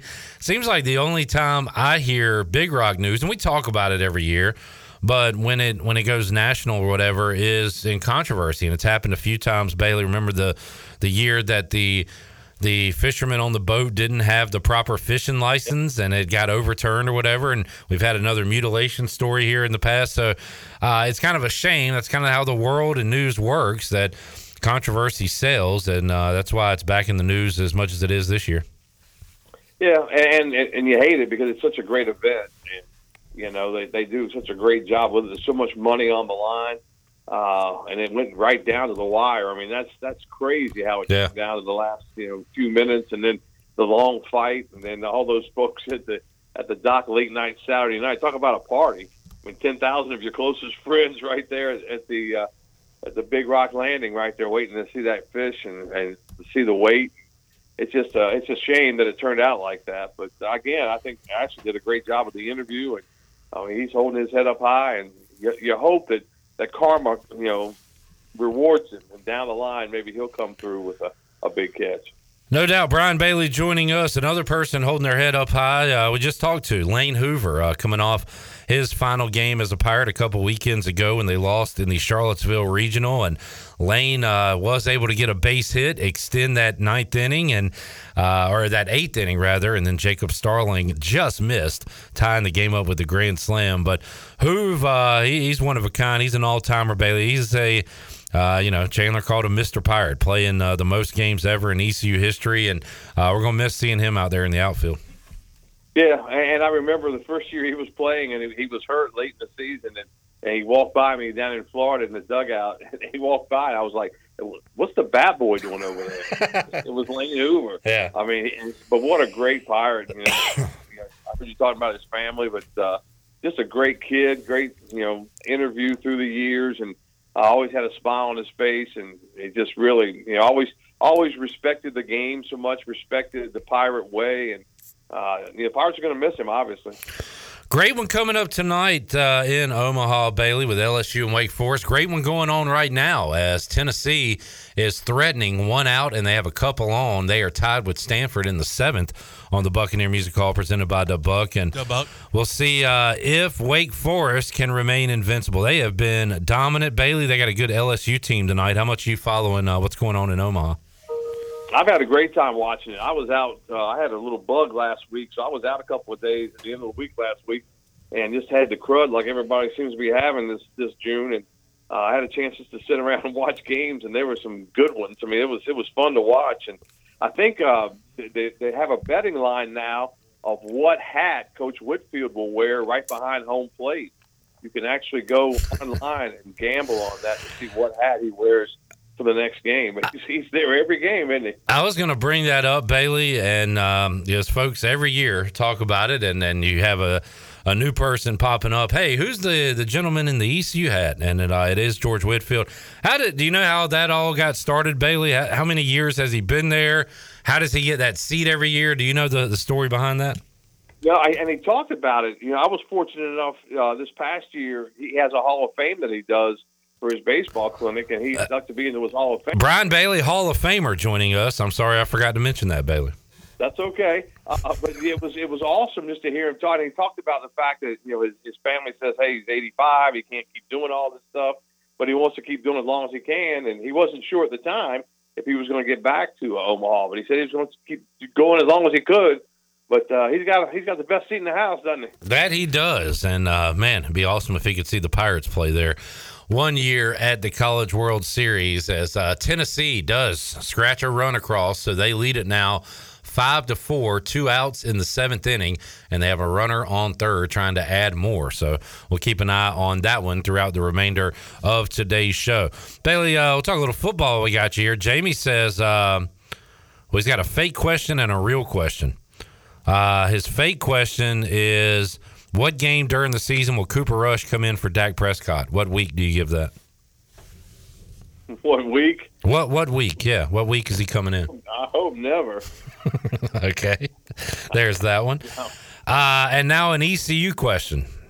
Uh, the fact the starter has not been named yet has to lead to Flynn being the starter. True or not true? He said normally a tenured quarterback would have been told it's his job by this point. I, I mean, it's it's open. And um, I don't know. What's your take on the, the E C U quarterback situation? As uh, we still got a ways to go before fall camp, but it looks like that battle is going to keep going, right, Bailey?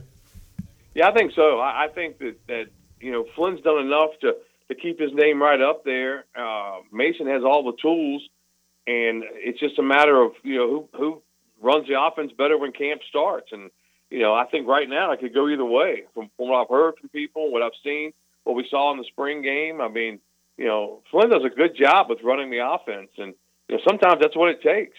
But, you know, Garcia, as we've said, is a great kid, has all the tools, and, you know, I mean, he can he can absolutely spin it. So it's going to be a good a good fight when camp starts. Bailey, uh, I saw that Michigan was a thirty-four point favorite when they lost to Appalachian State in two thousand seven, thirty-six point favorite against E C U. I don't know if that's good, bad, doesn't matter at all, but uh, very similar spreads going into that opening game. Yeah, it's kind of eerily similar, isn't it? Yeah. But, uh, I think it's it's going to be a, a, a neat trip, a neat opportunity for East Carolina football. I mean, uh, I think we're all looking forward to it. I think it's going to be an absolute blast, and uh, you know that's that's one of the best teams you know in the country. I'm not sure what what, what how good was Michigan the year after they beat them. They were they weren't as ranked as high as they were. Uh, I actually looked that up too. They were fifth uh, that year, Bailey. Were they? Yeah, and in one of the rankings I saw they were fifth preseason when they lost. This year they're probably going to be two or three, uh, right?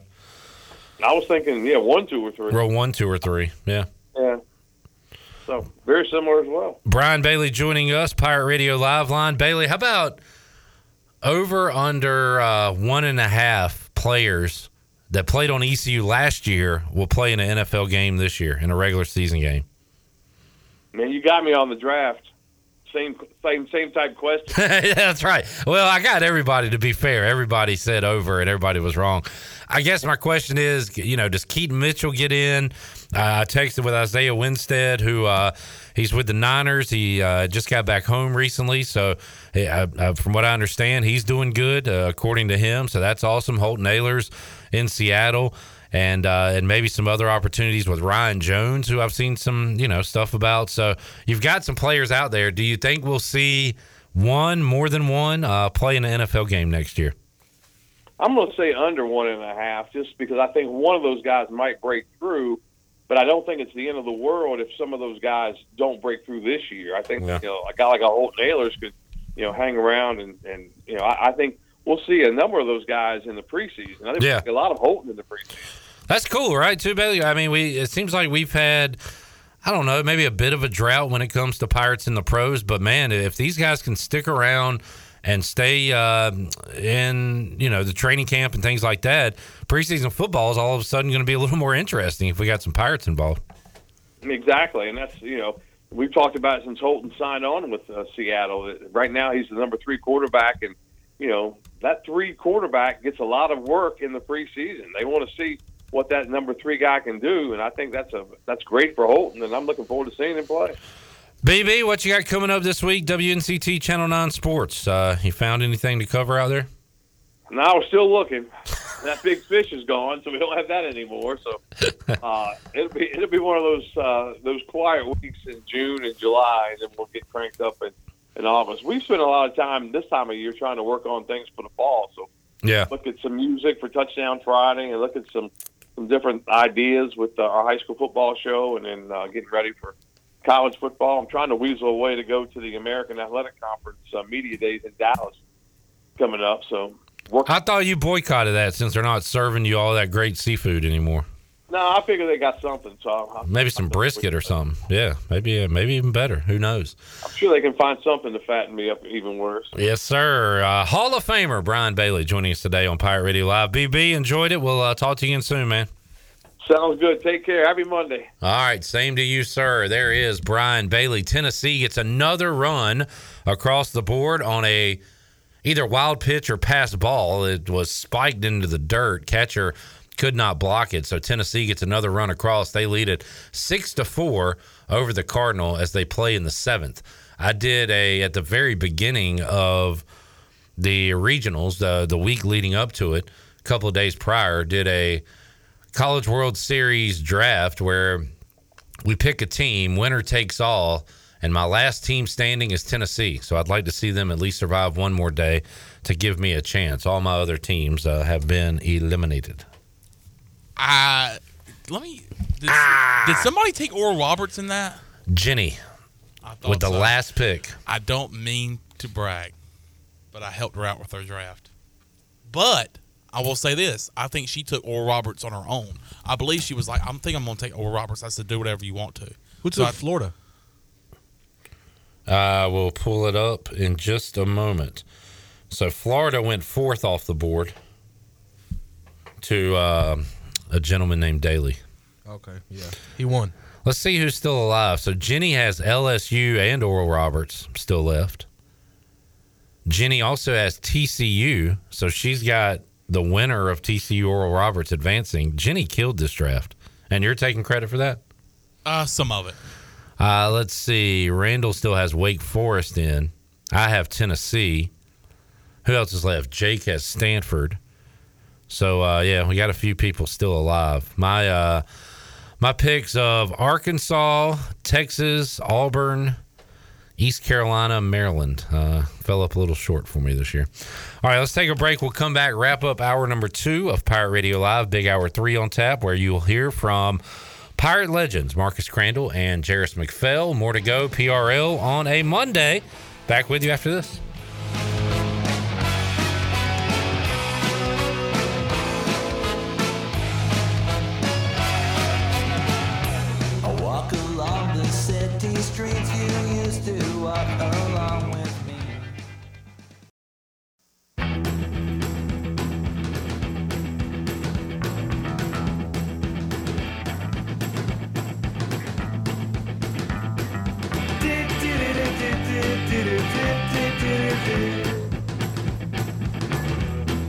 You're listening to Hour two of Pirate Radio Live. This hour is brought to you by Country Mart. Country Mart is open every day and has two locations, in Bethel on Highway eleven and in Stokes on Highway nine oh three. Country Mart, fueling you up with great food and your engines with great gasoline. Now, back to the show. All right, welcome back to the program. Do you have real estate questions about buying or selling residential or commercial properties? Are you curious about this current real estate market? Do you need a property manager for rental houses? E C U Lump... E C U alum Scott Harris with RE/MAX and S D Harris Properties can help answer every question you have and show you a stress-free real estate experience that will be memorable and enjoyable. If you have real estate questions, Scott has answers. Call Scott Harris today at three four seven, one eight five seven. And by the way, Frank Lee at the Appliances Superstore is inviting you to their, to their grand opening this Wednesday, June twenty-first from four to six p.m., Come help them celebrate with light refreshments, and Frank and his team will also show you how they make buying appliances easy. They started with a truck, a trailer, and a storage unit. Today they have twelve thousand square feet full of appliances, which is located right off of two sixty-four behind the new D M V. They hope to see you June twenty-first, this Wednesday, from four to six p.m. Remember, they save customers money every day at the Appliances Superstore. Now let's head back into P R L. Here's your host, Clip Brock. Back with you, Pirate Radio Live, wrapping up hour number two. Uh, intern Joey, are you familiar with soccer? Or sport? Say that again. Absolutely. It's my favorite sport. All right. Can you help me out with um, just a couple of quick questions? So Greg Berhalter is the coach of the United yeah. States men's national they team. They reappointed him. Now, and I saw a lot of people were upset about this. That, but so was he coaching them when they won this most recent CONCACAF trophy? No, no, he wasn't at the So who was coaching? Uh, it was some interim coach. I'm not sure of his name, but it was some interim coach. Okay, why was Berhalter not coaching them? Uh, so what they did is they got him to take a step down due to the whole daddy ball situation okay. from playing the World Cup. So he was um, okay. He was not fired, but he was removed. He was removed from position to like reevaluate and try to find a different coach. Okay. Uh, and in great fashion, they just wasted about two, three months and just appointed him again. All right. I saw Mexico fired their national coach yeah, today. They can't beat us anymore. So that's, so uh, that's a beautiful thing to see. Yeah, U S A beat Mexico and uh, Canada. Canada to win the Gold Cup. The yep. Gold Cup. We are Gold Cup champions, Chandler. Yep. How does it feel? I, I, I can't explain it. I, I'm speechless. You are without speech. All right. Well, thank you for clearing that up for me, uh, Joey. I was big into soccer. Uh, God, I can't believe it's been like nine years now when I got um, the World Cup had happened. The Premier League was about to start airing on N B C Sports Network, so it was going to be readily available to us here in the States. And I wanted to pick a team, and I liked Swansea's logo, so I picked Swansea City. And they were freaking awesome that year. They finished like top ten, and I was like, man, I made the right choice. And then I realized that in soccer – Um, it's worse than the transfer portal and N I L in college sports. If you're good at all, they are just going to come up and take all your players. Oh, yeah, absolutely. And leave you with nothing. And yeah, that yeah, kind of yeah. happened to Swansea, and they got sent down. But soccer, I've found, is ruthless. Like, the the announcers are ruthless. The analysts, um, they, they fire coaches. Brutal they, over there. They give coaches, sure. like, two weeks, and they're, they're gone. Oh, yeah. It is... Uh, If you think American sports are, are bad when it comes to things like that, loyalty and uh, and and long tenures, oh, my goodness, it's crazy over there. Oh, yeah, especially they, they're the most brutal or, I guess, critical of American coaches. We had a, an American coach in Jesse Marsh for Leeds United. He uh, he got them. They were go- doing well, mid-table team, and, until they fired them, and they dropped off, and now they're getting relegated, so... I'm trying to find out. Swansea had an American coach for a little while. Yeah. And I'll try to pull up his name. That's funny name. You said you like their logo because uh, shortly after they got relegated, they switched the logo. And now I think they're revamping next season. Oh, they went back, they went to an old school logo. Mm-hmm. But now they're the, coming back to that logo I assume that you liked. Bob Bradley was the manager. Gotcha. Who um, his son, Michael, was on the national team, right? Michael, Michael Bradley. Michael Bradley, yeah. yeah. Him and his shiny head. This has been Soccer Talk on Pirate Radio Live. How about that? I um I went to a wedding this weekend. Did you really? Yeah. My cuz got married. Nice. And um, did you dress up? Did you have a suit on? It was a, nah. It was uh, it's a long sleeve button up. Open bar. I was looking good. Uh it was. Mm. Um, I had some sweet tea though. But the first song they danced to, I was thinking about this, Chandler. One day you're gonna find the one. And Get Hitched. Their first dance was to "You're All I've Got to Give to Make All Your Dreams Come True." You know what I'm talking about? Mm-hmm. And all the world. And my first song, dance song, was um, "I See You, Girl." I see you. I see the blue for me and you, and I say to myself, what a wonderful day. Beautiful song, beautifully sung. I see you. So what's your um? And your your lovely lady's gonna have some input on this, but What do you want your first dance to be to? Why don't we get drunk and... Why don't we, we get drunk? Man, they did it right, though. It was uh, it was very quick. It was... The weather helped out. Beautiful weather. It was all outdoors. Amazing food. Prime rib. It was awesome. That's going to be very stressful because you plan this wedding. Some people do it right away. They'll plan. They'll go ahead and get the wedding over with. But uh, some people, a lot of people... They'll plan this year or two out, and you have to hope that the weather's going to be okay that day. Yep. And so it's very stressful. So it's great to great to know that the weather was perfect. It was perfect back home uh, in my homeland in Sampson County. So, uh, but that's that's great to have uh, some good weather for an awesome awesome wedding. Yeah, and I was wondering why six thirty. It's kind of late, but they did that so it would cool off a little bit. And I mean, it was perfect. It was well was it outside? Done. The whole thing was outside. Wow. Meet me out, cash me outside. Cash me outside. How about that? How about that? What'd y'all do this weekend? I went home. Took uh, spent some time with the family. Father's Day. Mister Joe Ed. Yes, sir. Uh, said what's up to them and what's up, pops. Now I'm back. Welcome back. Hung out. I hung out in Roseboro at my dad's place. Um, went down to my mom's place on Saturday night. They had a guy playing who I really like to listen to. He plays a lot of old country music. nineties country and stuff like that. So I listened to him on Saturday night, had a good time. And then I went to a gender reveal yesterday for a buddy of mine and his wife. Uh, How'd they do the reveal? Uh, they just had one of those things that you twist and it pops, and uh, they're having a boy. So congratulations to Trace and Brooke. Uh, they're having a, uh, a boy. So I went to that, and then I went back home, and we hung out by the pool, me, mom, and dad, and uh, had a good time, had a good Father's Day. Had a good... Spent had a, with old Clark. Had a big old time. Mm-hmm. Good deal. Chandler, um, my dad said he really likes our Bryce Williams song. Said we do a good job on that. Thanks, Junior. Said you also did a good job on your um, Name That Sound intro. Because I was saying, like, I, I told my parents I want to be the wedding, not D J, but I want to do karaoke tracks to every song played at the wedding. Like my voice singing all the songs.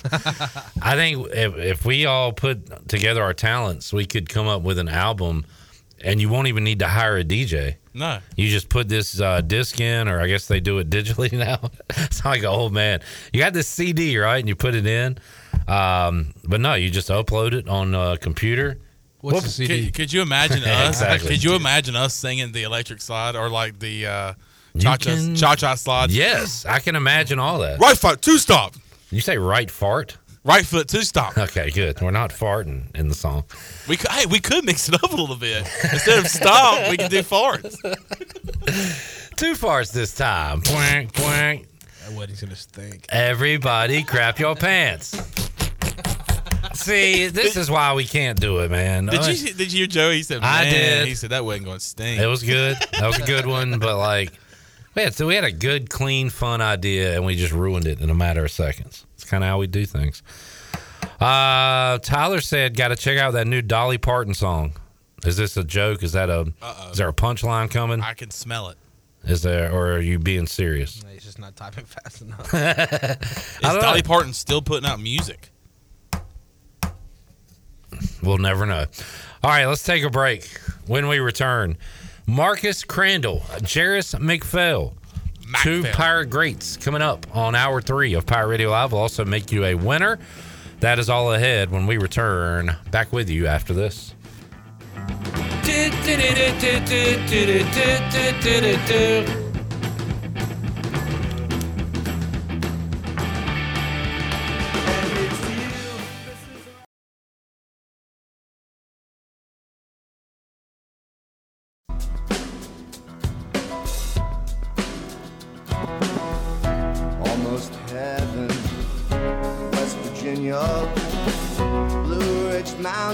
Shenandoah River, life is old there, older than the You're listening to Hour three of Pirate Radio Live. This hour of P R L is brought to you by Bud Light, reminding pirate fans to stay in the game and drink responsibly.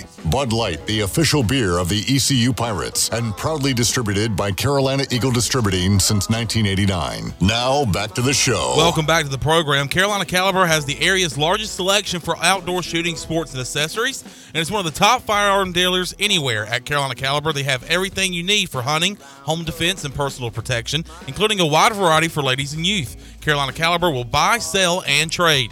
Carolina Caliber, locally owned and operated since nineteen sixty on Fire, Fire Tower Road in Winterville. Now let's head back into P R L.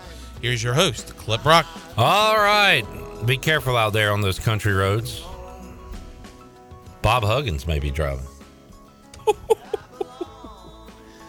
Huggy Too Bear. soon. Too soon. Too soon. Man, that guy has got himself into a heap of trouble in just a matter of like three months. And has cost him his job. Two things that can get you in trouble that I know very well. Uh, I, I can relate. Can I guess them? Yeah. Well, I hope this doesn't. This hasn't gotten you trouble before, but you know, slurs and D U Is. I was gonna say speaking on the radio.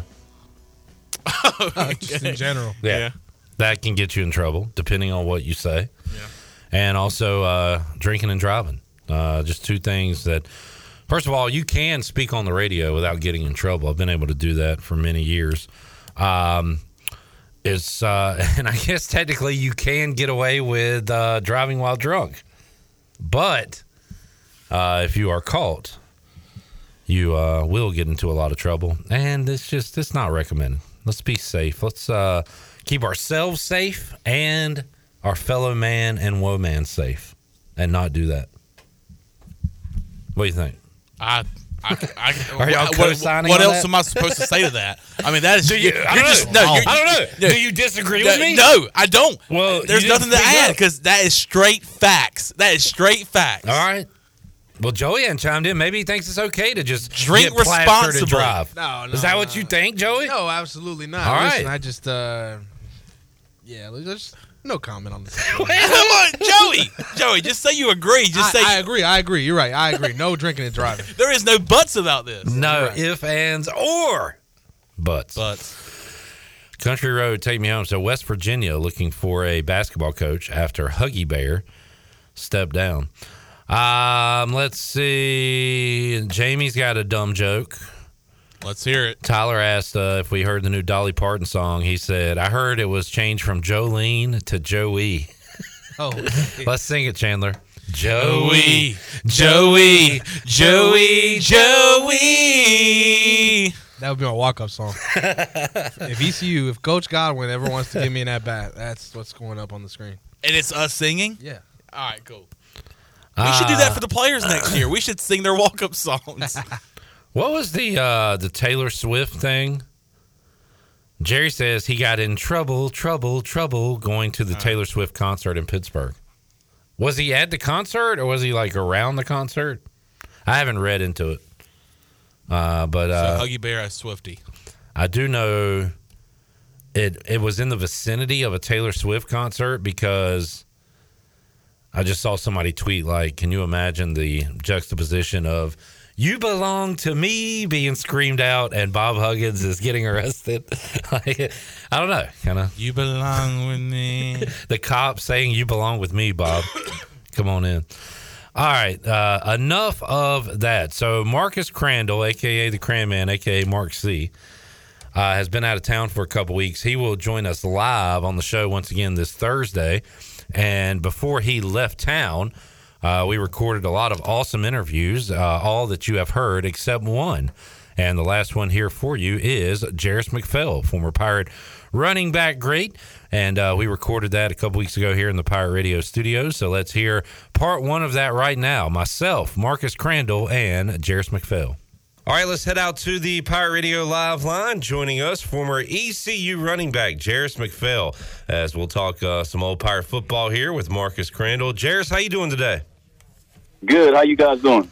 Doing good. And uh, we, we uh, It's good to show some love to the running backs, Marcus. We focus so much on the passing game from that era of Pirate football, but, man, some awesome running backs, including Jerris McPhail. When, when I say Jerris McPhail, uh, what, what kind of stands out to you, Marcus? What do you what do you remember? Speed. Speed. Speed kills, man. Yeah, Jerris was one of those uh, dynamic backs for us. Uh, he came out of the backfield. We talked to Coach Doug Martin yesterday, Jerris, in, uh, in regards to how we kind of – Uh, revolutionized the game at our time, uh, during our time. And so uh, how we spread teams out and uh, release backs out of the backfield and um, try to create the mismatches uh, for linebackers. And uh, you were one of those guys who were a very important piece for us, to, uh, for our success in, in doing so. Oh, yeah, man. You know, that was a great opportunity, great time back in the days with Coach Doug Martin, man, and, and the genius mind that he had to always try to create a mismatch, man. That was definitely a lot of fun, man, because it's one thing to have a, a corner on you, but then when you got a big, slow linebacker on you, it was but it.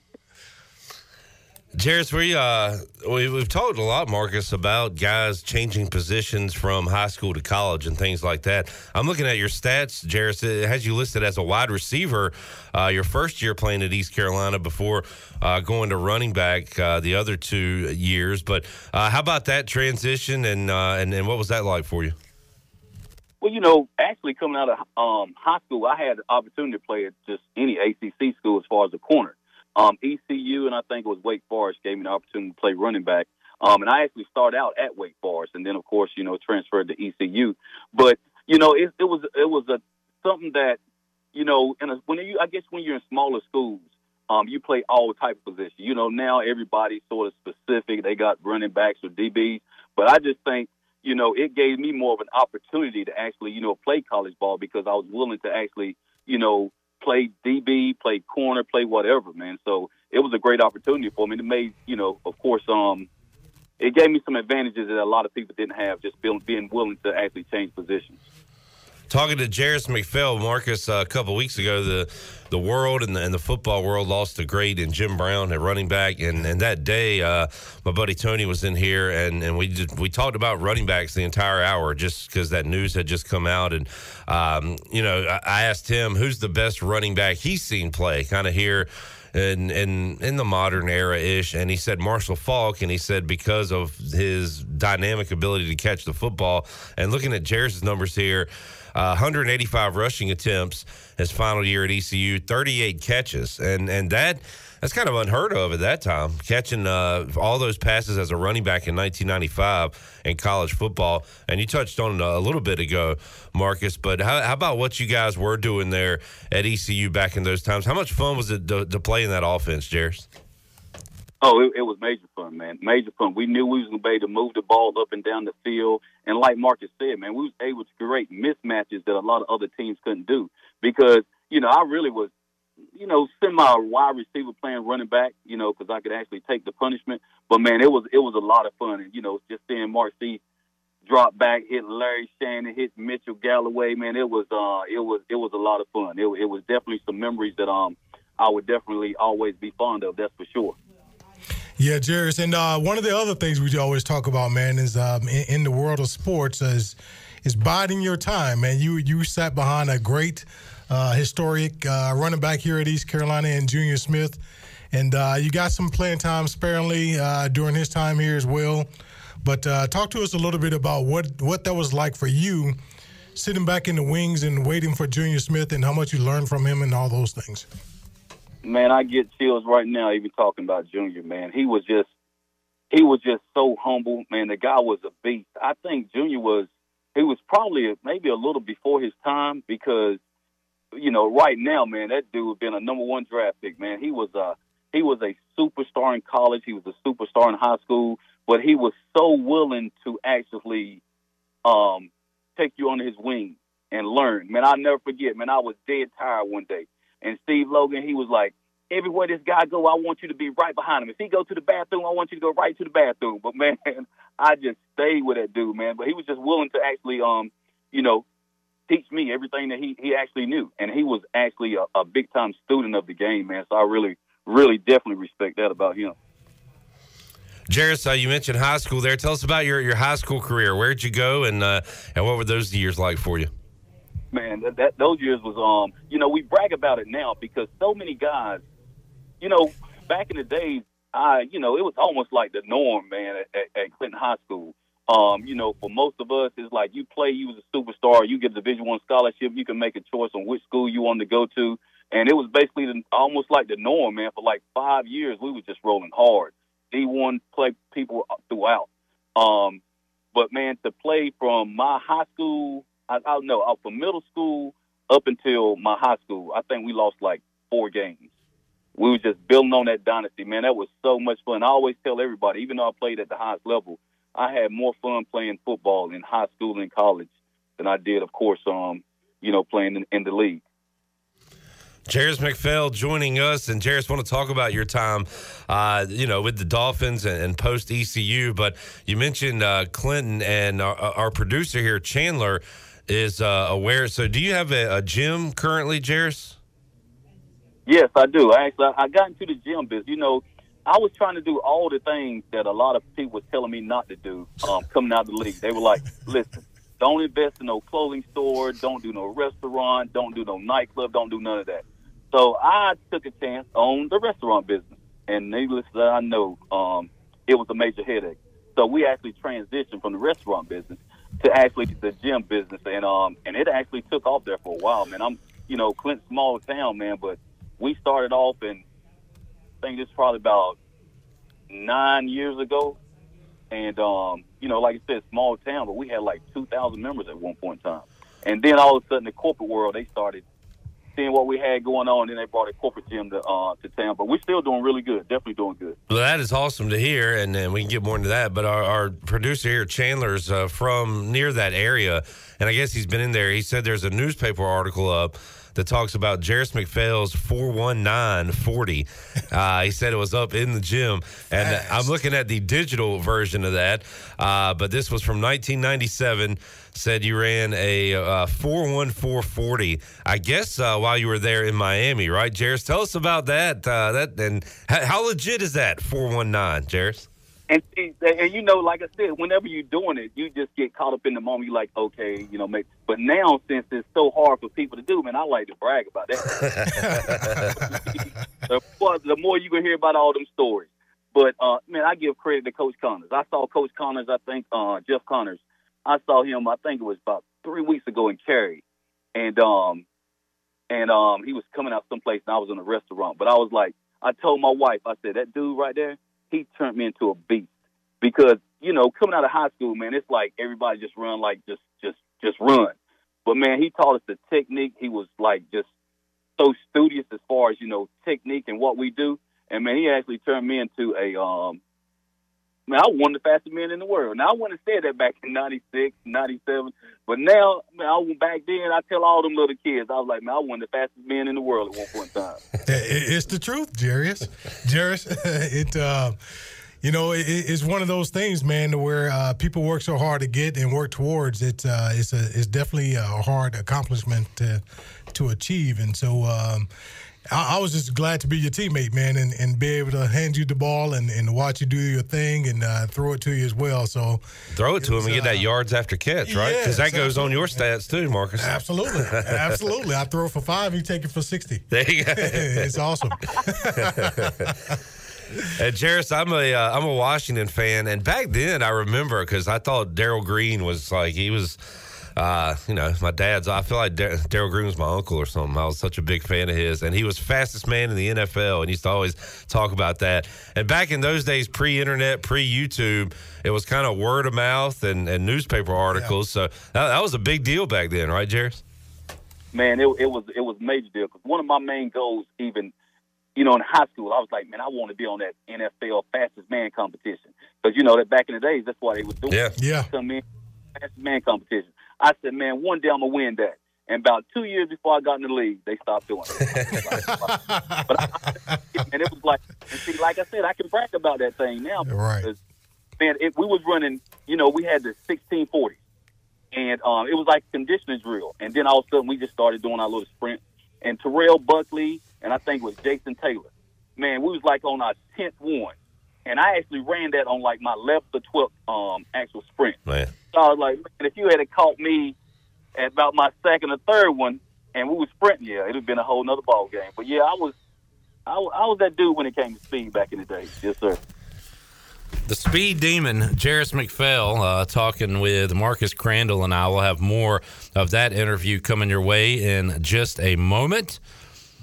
Man, four, we say four one nine? four one nine, and he has it proudly in, well, I'm sure he has it in his gym, but the gym in Roseboro is no longer there, but um, it, it was it was right there as soon as you walked in the door. As soon as you walked in the door and turned right, and it That's uh, that's what you saw was that article, Mister four one nine. And uh, Jarris helped me out a lot in my high school football career. In the summertime, we used to do some training camps and stuff. Is that how you there. got so fast? Oh man, dude, I ran a four, I ran a five flat. I used to ran a five five, but I got to a five flat just because of Jarris McPhail. For real? No, I ran about a four eight, four nine, four eight, four nine on a good day. Oh yeah, that's important for long snappers to get down the field, cover those punts. Yeah. Got it. You got to have that straight line speed. Absolutely. You were a long snapper in high school? Did you not know that? No. Because I was no. a punter and a kicker, so.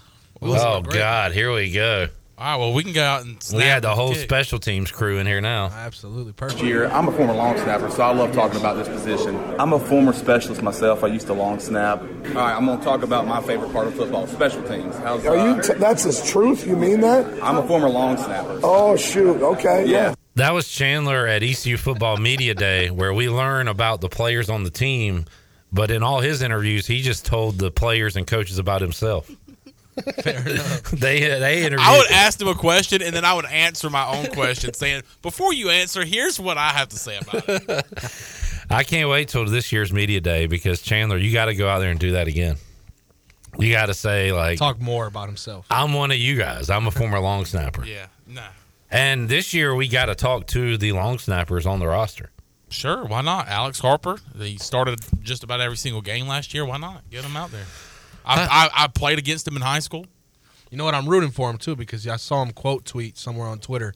They ranked, you know, Barstool does his rankings, top fifty of whatever No, position. That was stupid Big Game Boomer. But, yes, oh, I know what you're talking boomer. about. Okay, they did top fifty, and he was nowhere to be found. So, he'll be number one by the end of the year. For but sure. number one on that list, Chandler. Former, former Pert. Former Pirate Slade Roy. You got to call a Slade a Slade. Slade Roy, who transferred from E C U to L S U, number one, on a list that is impossible to make.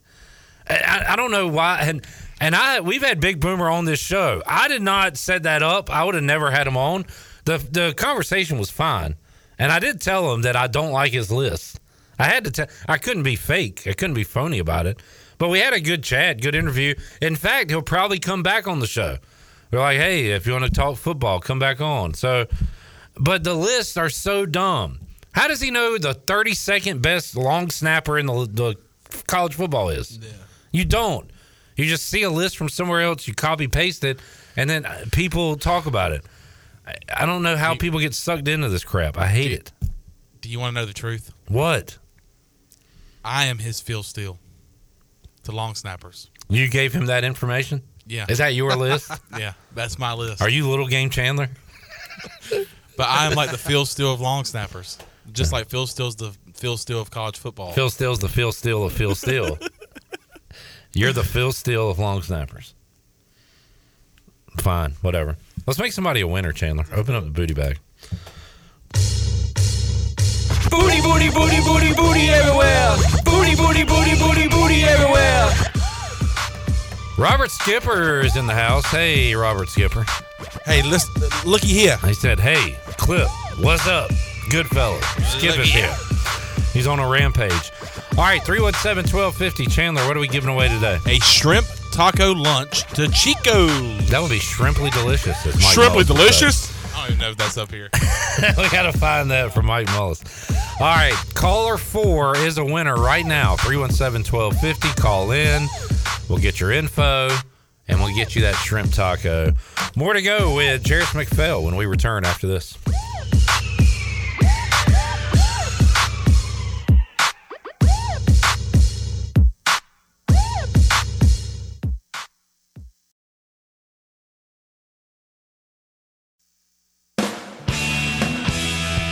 Hey, hey.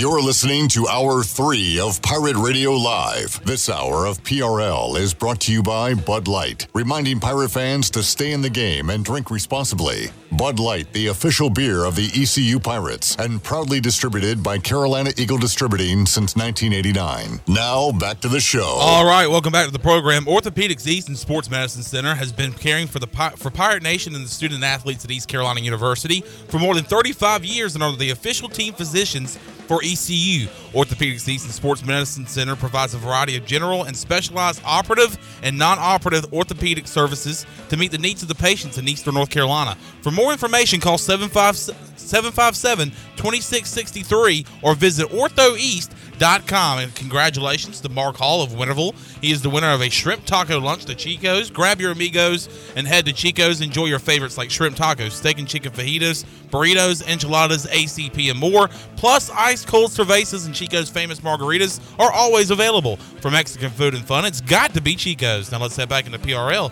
Here is your host, Clip Brock. Back with you, Pirate Radio Live. Steve Hill said that Joey was the only person in the greater Greenville, Pitt County area who didn't know Chandler was a former long snapper.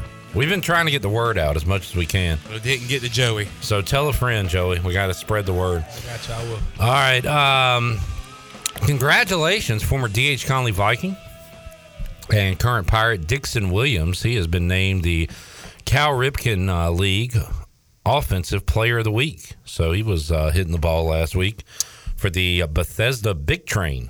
The Big Train. And he's having a um, he's kind of having a Ryan McChrystal-esque uh, Ryan McChrystal. Oh boy, a Ryan McChrystal-esque uh, summer. No, it, I think you're trying to go esque on the end of that. He's having a Ryan McChrystal-esque. There I go. Ryan McChrystal-esque summer. When it comes to hitting the baseball. Thank you for saying that. Let's get back to the interview. Jarris McPhail and Marcus Crandall, as I uh, talked to the, had those guys in here a couple weeks ago. Let's hear part two of that chat. And uh, and now look at more modern times, Marcus. Uh, we've had some speed demons here at East Carolina about uh, fifteen or so tw- uh, years ago. It was Chris Johnson who uh, blew it up at the N F L Combine with his four two four and had a great N F L career. And now another Pirate, Jarris, trying to make it in the league is Keaton Mitchell, who has that uh, that world-class top speed. Uh, were you able to watch those guys in the purple and gold? What did you think about those speedy running backs for E C U? Oh, oh yes, sir. Yes, sir. Uh, beat Chris Johnson was a monster, man. He could take that punishment, and he had that breakaway speed, and it was obvious what he did in the N F L. And um, yeah, even even with the, the guy that's coming out now, man, this guy is he's shifty. Uh, he, you know, he can catch the ball out of the backfield, and he has that breakaway speed. And they used to always tell us one thing: you can't coach his speed. Now you can coach technique, but if he's fast, he's just gonna be fast. So you have to sort of coach the technique. But man, these guys going to, um, especially the guys coming out now, man, he he. He's going to definitely make a make a major impact, and somebody's going to definitely have a, a great running back. That's for sure. Jarris McPhail joining us. Jarris, uh, I remember going to school. If you were fast, uh, you were pretty cool. You used to go out and race folks, and if you could beat them, you were the man. So, like, at what point did you know, man, I'm faster than everybody? Uh, were you racing uh, kids when you were younger? What was that like growing up?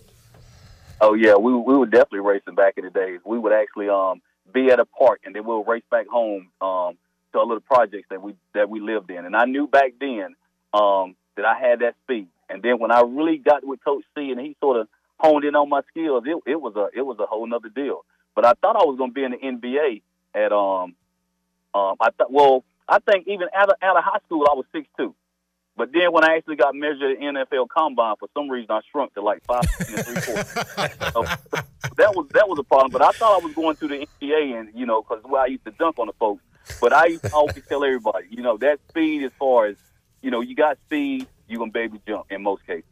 And, uh, uh, and, and we had that. But, you know, that was always bragging rights because everybody's like, oh, man, he's fast, he's fast.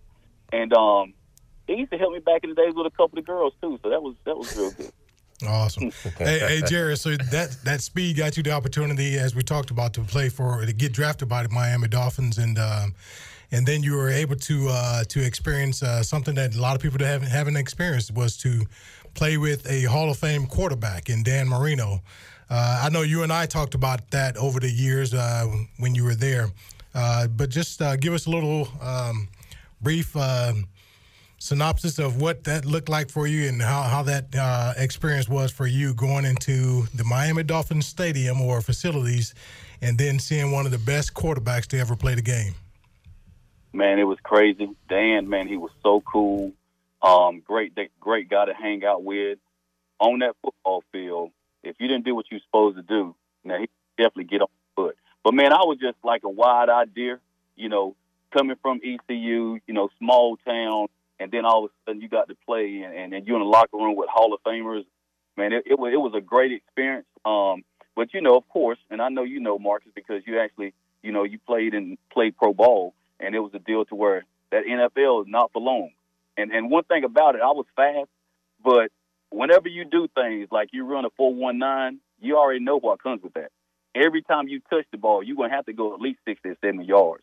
And when the injuries start to kick in and stuff like that, it could be real frustrating. But, man, just to say, man, because one thing I brag about now, and I do a whole lot more bragging, it's just because I'm an old dude. I'm an old head now. That's how they do that. But, man, I caught a touchdown pass from a Hall of Famer, and I had the third longest touchdown run in Dolphin history at that time, wow. seventy, seventy-one or seventy-three yards on Monday Night Football. So, man, that was it, it, it was great. It was great. It was great. And, man, I, I was just so thankful for the opportunity. But, of course, you know, with um, with some of the, the ebbs and flows in life, man, you sort of have to transition, and, and, and that's pretty much what we did. But, man, it was a great opportunity, great opportunity. Charis McPhail joining us. We uh, talked to Pernell Griffin uh, yesterday, Charis, and uh, he told a story about meeting the bus, Jerome Bettis, right there at the line, and uh, just the thud, the sound that that made. Um, now, you were trying to run around people more than over them like Jerome Bettis was, but did you have any run-ins with Jason Taylor, Zach Thomas? Uh, you mentioned T-Buck, some great defensive guys on that side of the ball for Miami. What were those uh, those practices and, and that trash talking like for you? Now, one thing about it, you know, I was I was more of a shifty back and little little underweight. I used to hate blitz pickup, and I have to have somebody like Zach Thomas, and this was every Tuesday. He's starting out at about ten yards across from the ball. He's running full speed, and we just got the thud. Mm. Now, he was killing me most of the time, but I do have a picture where I'm just striking out, and he's just trying to dive for my toes. So, uh, and, I, and I definitely got that, and I always keep that. But that was, that was a lot of fun, man. You know, Jason and, and Zach, man, they were they, they, they Hall of Famers, man. And to just be on the field with them, and we all used to live in the same community, man, that was uh, that was big. But Zach, yeah, you talk to Zach right now. Zach can remember me. I know he will. I, I, tell, I tell my friends now, like, yeah, man, I made Zach what he was. hey, hey, Charis, I, I know you talk about you brag a lot more nowadays than uh, than you had been in the past, or didn't than you did in the past. But uh, I I know for sure you're a man of faith and, and all of that. So let's let's get of a give them a different picture of what that's like and uh, where that bragging really kind of stemmed from in regards to, you know, God's plan for you, man. Man, one thing about it, man, I, I, you know, a lot of people, and, you know, one of my greatest, I guess, um, remarks I can get from people is that they don't they don't know me, that I, I'm so humble. And then it's almost like, you know, you have to sort of tell them what you did, and that's always good because I've, I've always came from a humble background. I'm just joking about, the, you know, the, even the bragging and stuff like that, you know. It just feels good to be able to do some of the things that so many people dream about doing. But, man, God, man, man, you know, like most athletes, we start completely from the bottom. You know, you actually go through life and you do certain things and you're thankful for it. But, man, I know at the end of the day, if it wasn't for the for the good Lord up above, man, I wouldn't even be here and I wouldn't be as successful as I am right now, even as a businessman. So I'm definitely thankful, man. I give them all the praise, man. We got a little saying that we say at the gym, God first, hard work, can't lose. So that's our motto, man. That's what we live by. Yeah, absolutely, man. That's awesome. Charis McPhail joining us, Pirate Radio Live Line. Charis, who are your uh, favorite running backs to watch these days when you turn on an N F L game? Well, man, um, right, if you hadn't said anything, I would say throw them right out right now. Um, let's see, what what what are some of the top top three top three running backs in the league right about now? Uh, I, I, a lot of people like Jonathan Taylor, the young guy from uh, from Indy. He's up there on a lot of lists. Um, uh, Derrick Henry. Of course, big Derrick Henry, yeah. Yeah, yeah. You know, Derrick Henry, man, he reminded me of Eddie George. Man, I'll never no. forget. We was at the combine down in Indy. And I was like, because I ain't really, you know, know the faces.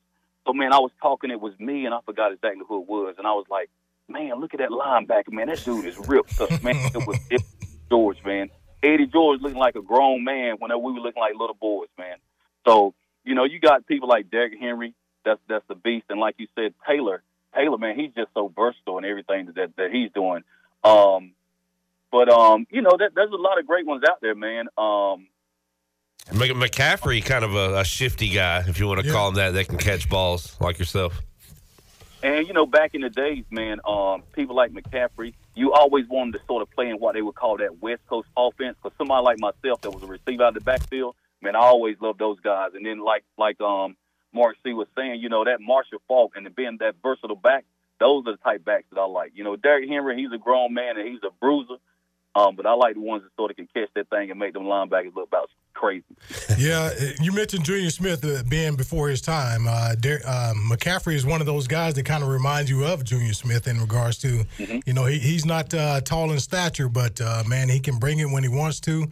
Uh, he's hard to cover out of the backfield, and he's so versatile, like you said, to, to get matched up with linebackers and, and make big plays. And, uh, yeah, like you said, Junior – If if he was uh, coming out of college today, so to speak, he probably would be in those top categories of um, of offensive running backs coming out of the um, coming out of college and into the N F L, possibly. I, I tell everybody, man, first and second round all day if he was coming out right about now. He reminds you a lot of the guy from I forgot his name from um, Kansas State. Um, his dad is actually a coach, I think, a coach for or recruit for the Cowboys. But man, um, oh Deuce Vaughn.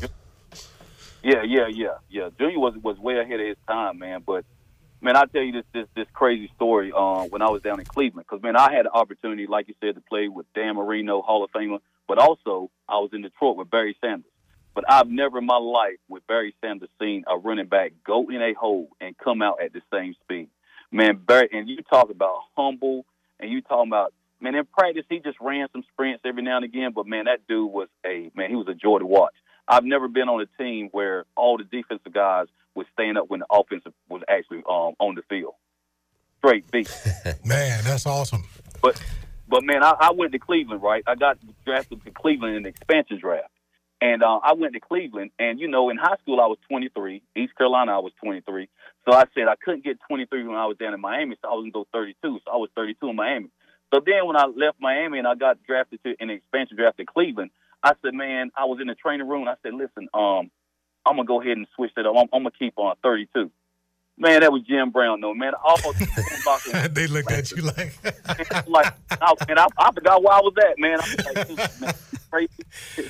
But, but yeah, man, it, it was a great time, great experience, man. And I, I, I just thank the Lord for um, how he's blessed my life, man, and gave me so many opportunities. And, uh, man, I just look forward, man, to making things happen nowadays.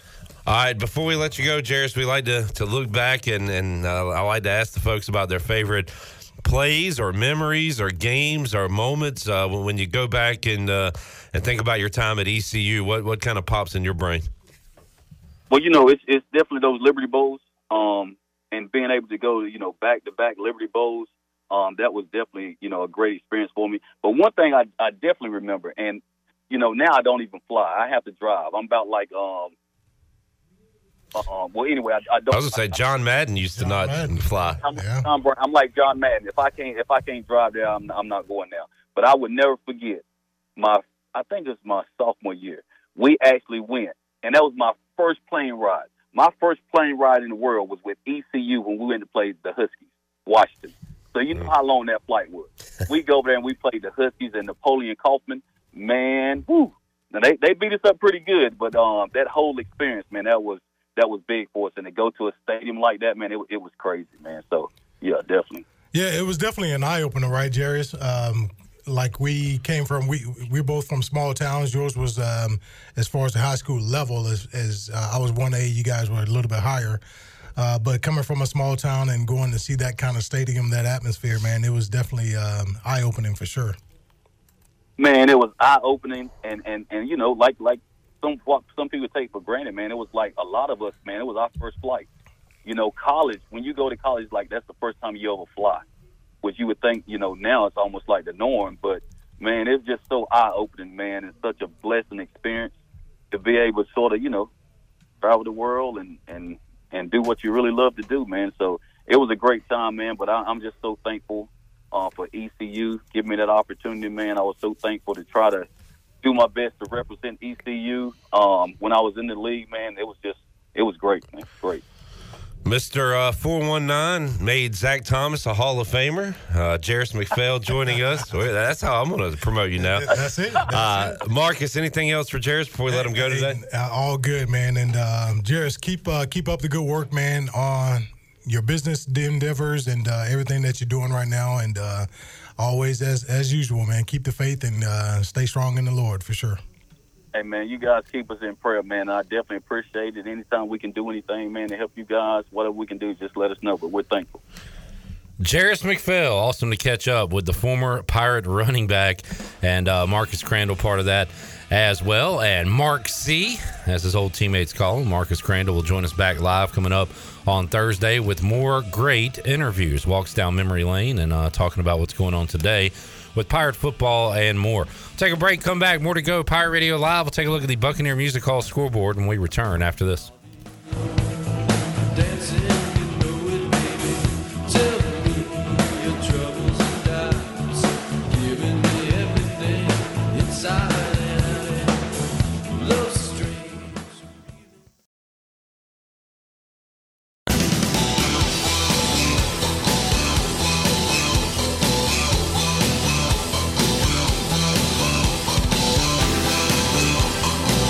You're listening to Hour three of Pirate Radio Live. This hour of P R L is brought to you by Bud Light, reminding Pirate fans to stay in the game and drink responsibly. Bud Light, the official beer of the E C U Pirates, and proudly distributed by Carolina Eagle Distributing since nineteen eighty-nine. Now, back to the show. All right, welcome back to the program. Quality Equipment is your full-service John Deere dealer with twenty-eight locations to serve you. Quality Equipment is open in Winterville next to Sam's Club, or visit quality equip dot com to find the location near you. And by the way, Frank Lee at the Appliances Superstore is inviting you to their grand opening this Wednesday, June twenty-first, from four to six p.m.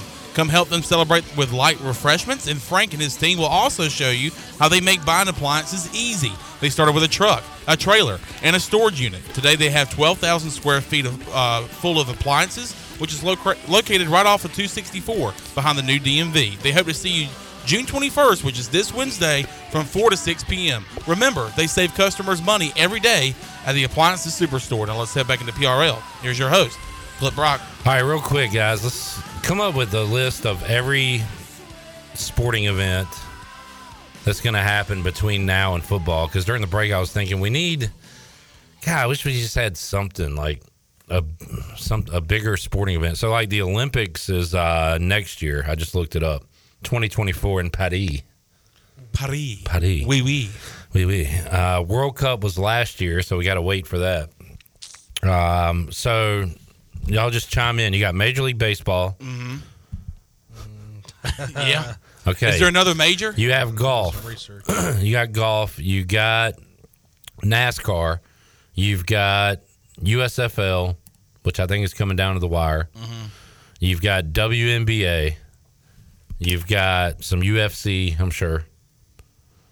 Are you guys not going to contribute at all? I wish I had my phone, because I, I, my phone's in there charging. I can't think of anything. Now, I cannot N B A count. draft. N B A draft, which is coming up this Thursday, by the way. Yeah. It'd be fun to watch. Um, and you said you said now. Oh, you said got, now until football. You've got yes. You've got.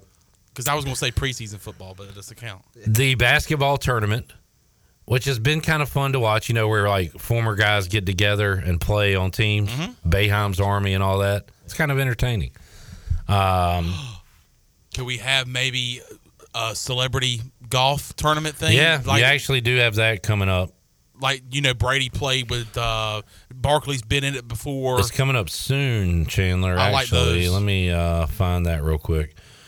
Um, but yeah, we need something else, you know. I'm looking at this uh, all sports calendar, and I'll tell you what, there's not much of interest. We need like a World Cup, we need a an Olympics or something, a random ass football game in the middle of summer for us to win. You got some live golf next week? Uh, C F L, Canadian Football League, something you can watch.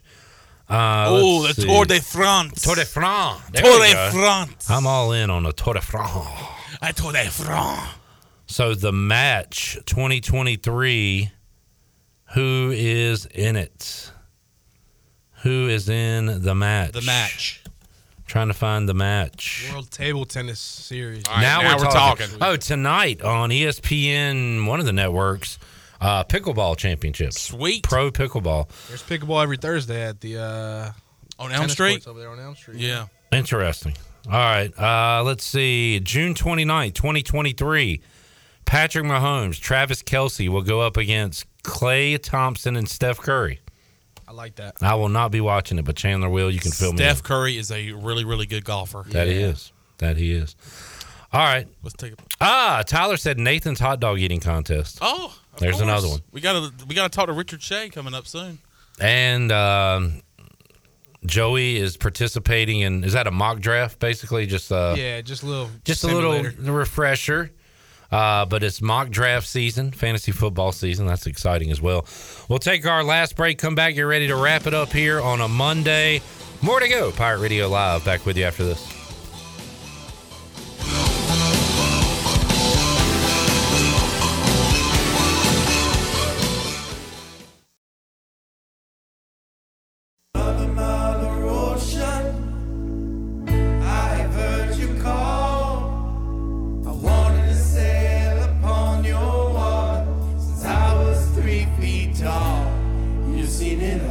You're listening to Hour three of Pirate Radio Live. This hour of P R L is brought to you by Bud Light, reminding pirate fans to stay in the game and drink responsibly. Bud Light, the official beer of the E C U Pirates, and proudly distributed by Carolina Eagle Distributing since nineteen eighty-nine. Now, back to the show. Welcome back to the program. Did you miss the show on Pirate Radio? Listen to all of Pirate Radio's archived local programming by subscribing to us on where you ever, wherever you get your podcasts. Subscribe today by going to the podcast app on your phone and visit P R nine two seven F M dot com.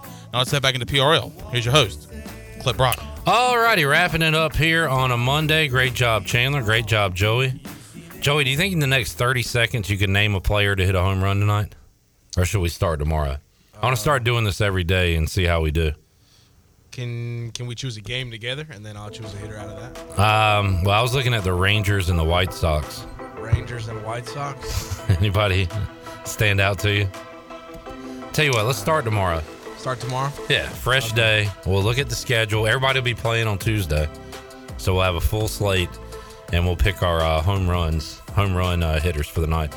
Chandler, your Nationals are down six to five in the seventh inning to the Cardinals. Sweet. On the Buccaneer Music Hall scoreboard, presented by the Buck. The Buck. Tennessee uh, stays alive with a win over Stanford today. L S U and Wake playing tonight. Enjoy the action, and we have enjoyed you being a part of our show today. We'll talk to you coming up on Tuesday's edition of Pirate Radio Live. For Chan Man, Joey, the crew here, I'm Clip Rock. Jeff Charles, take us home. Have a great night, Eastern Carolina.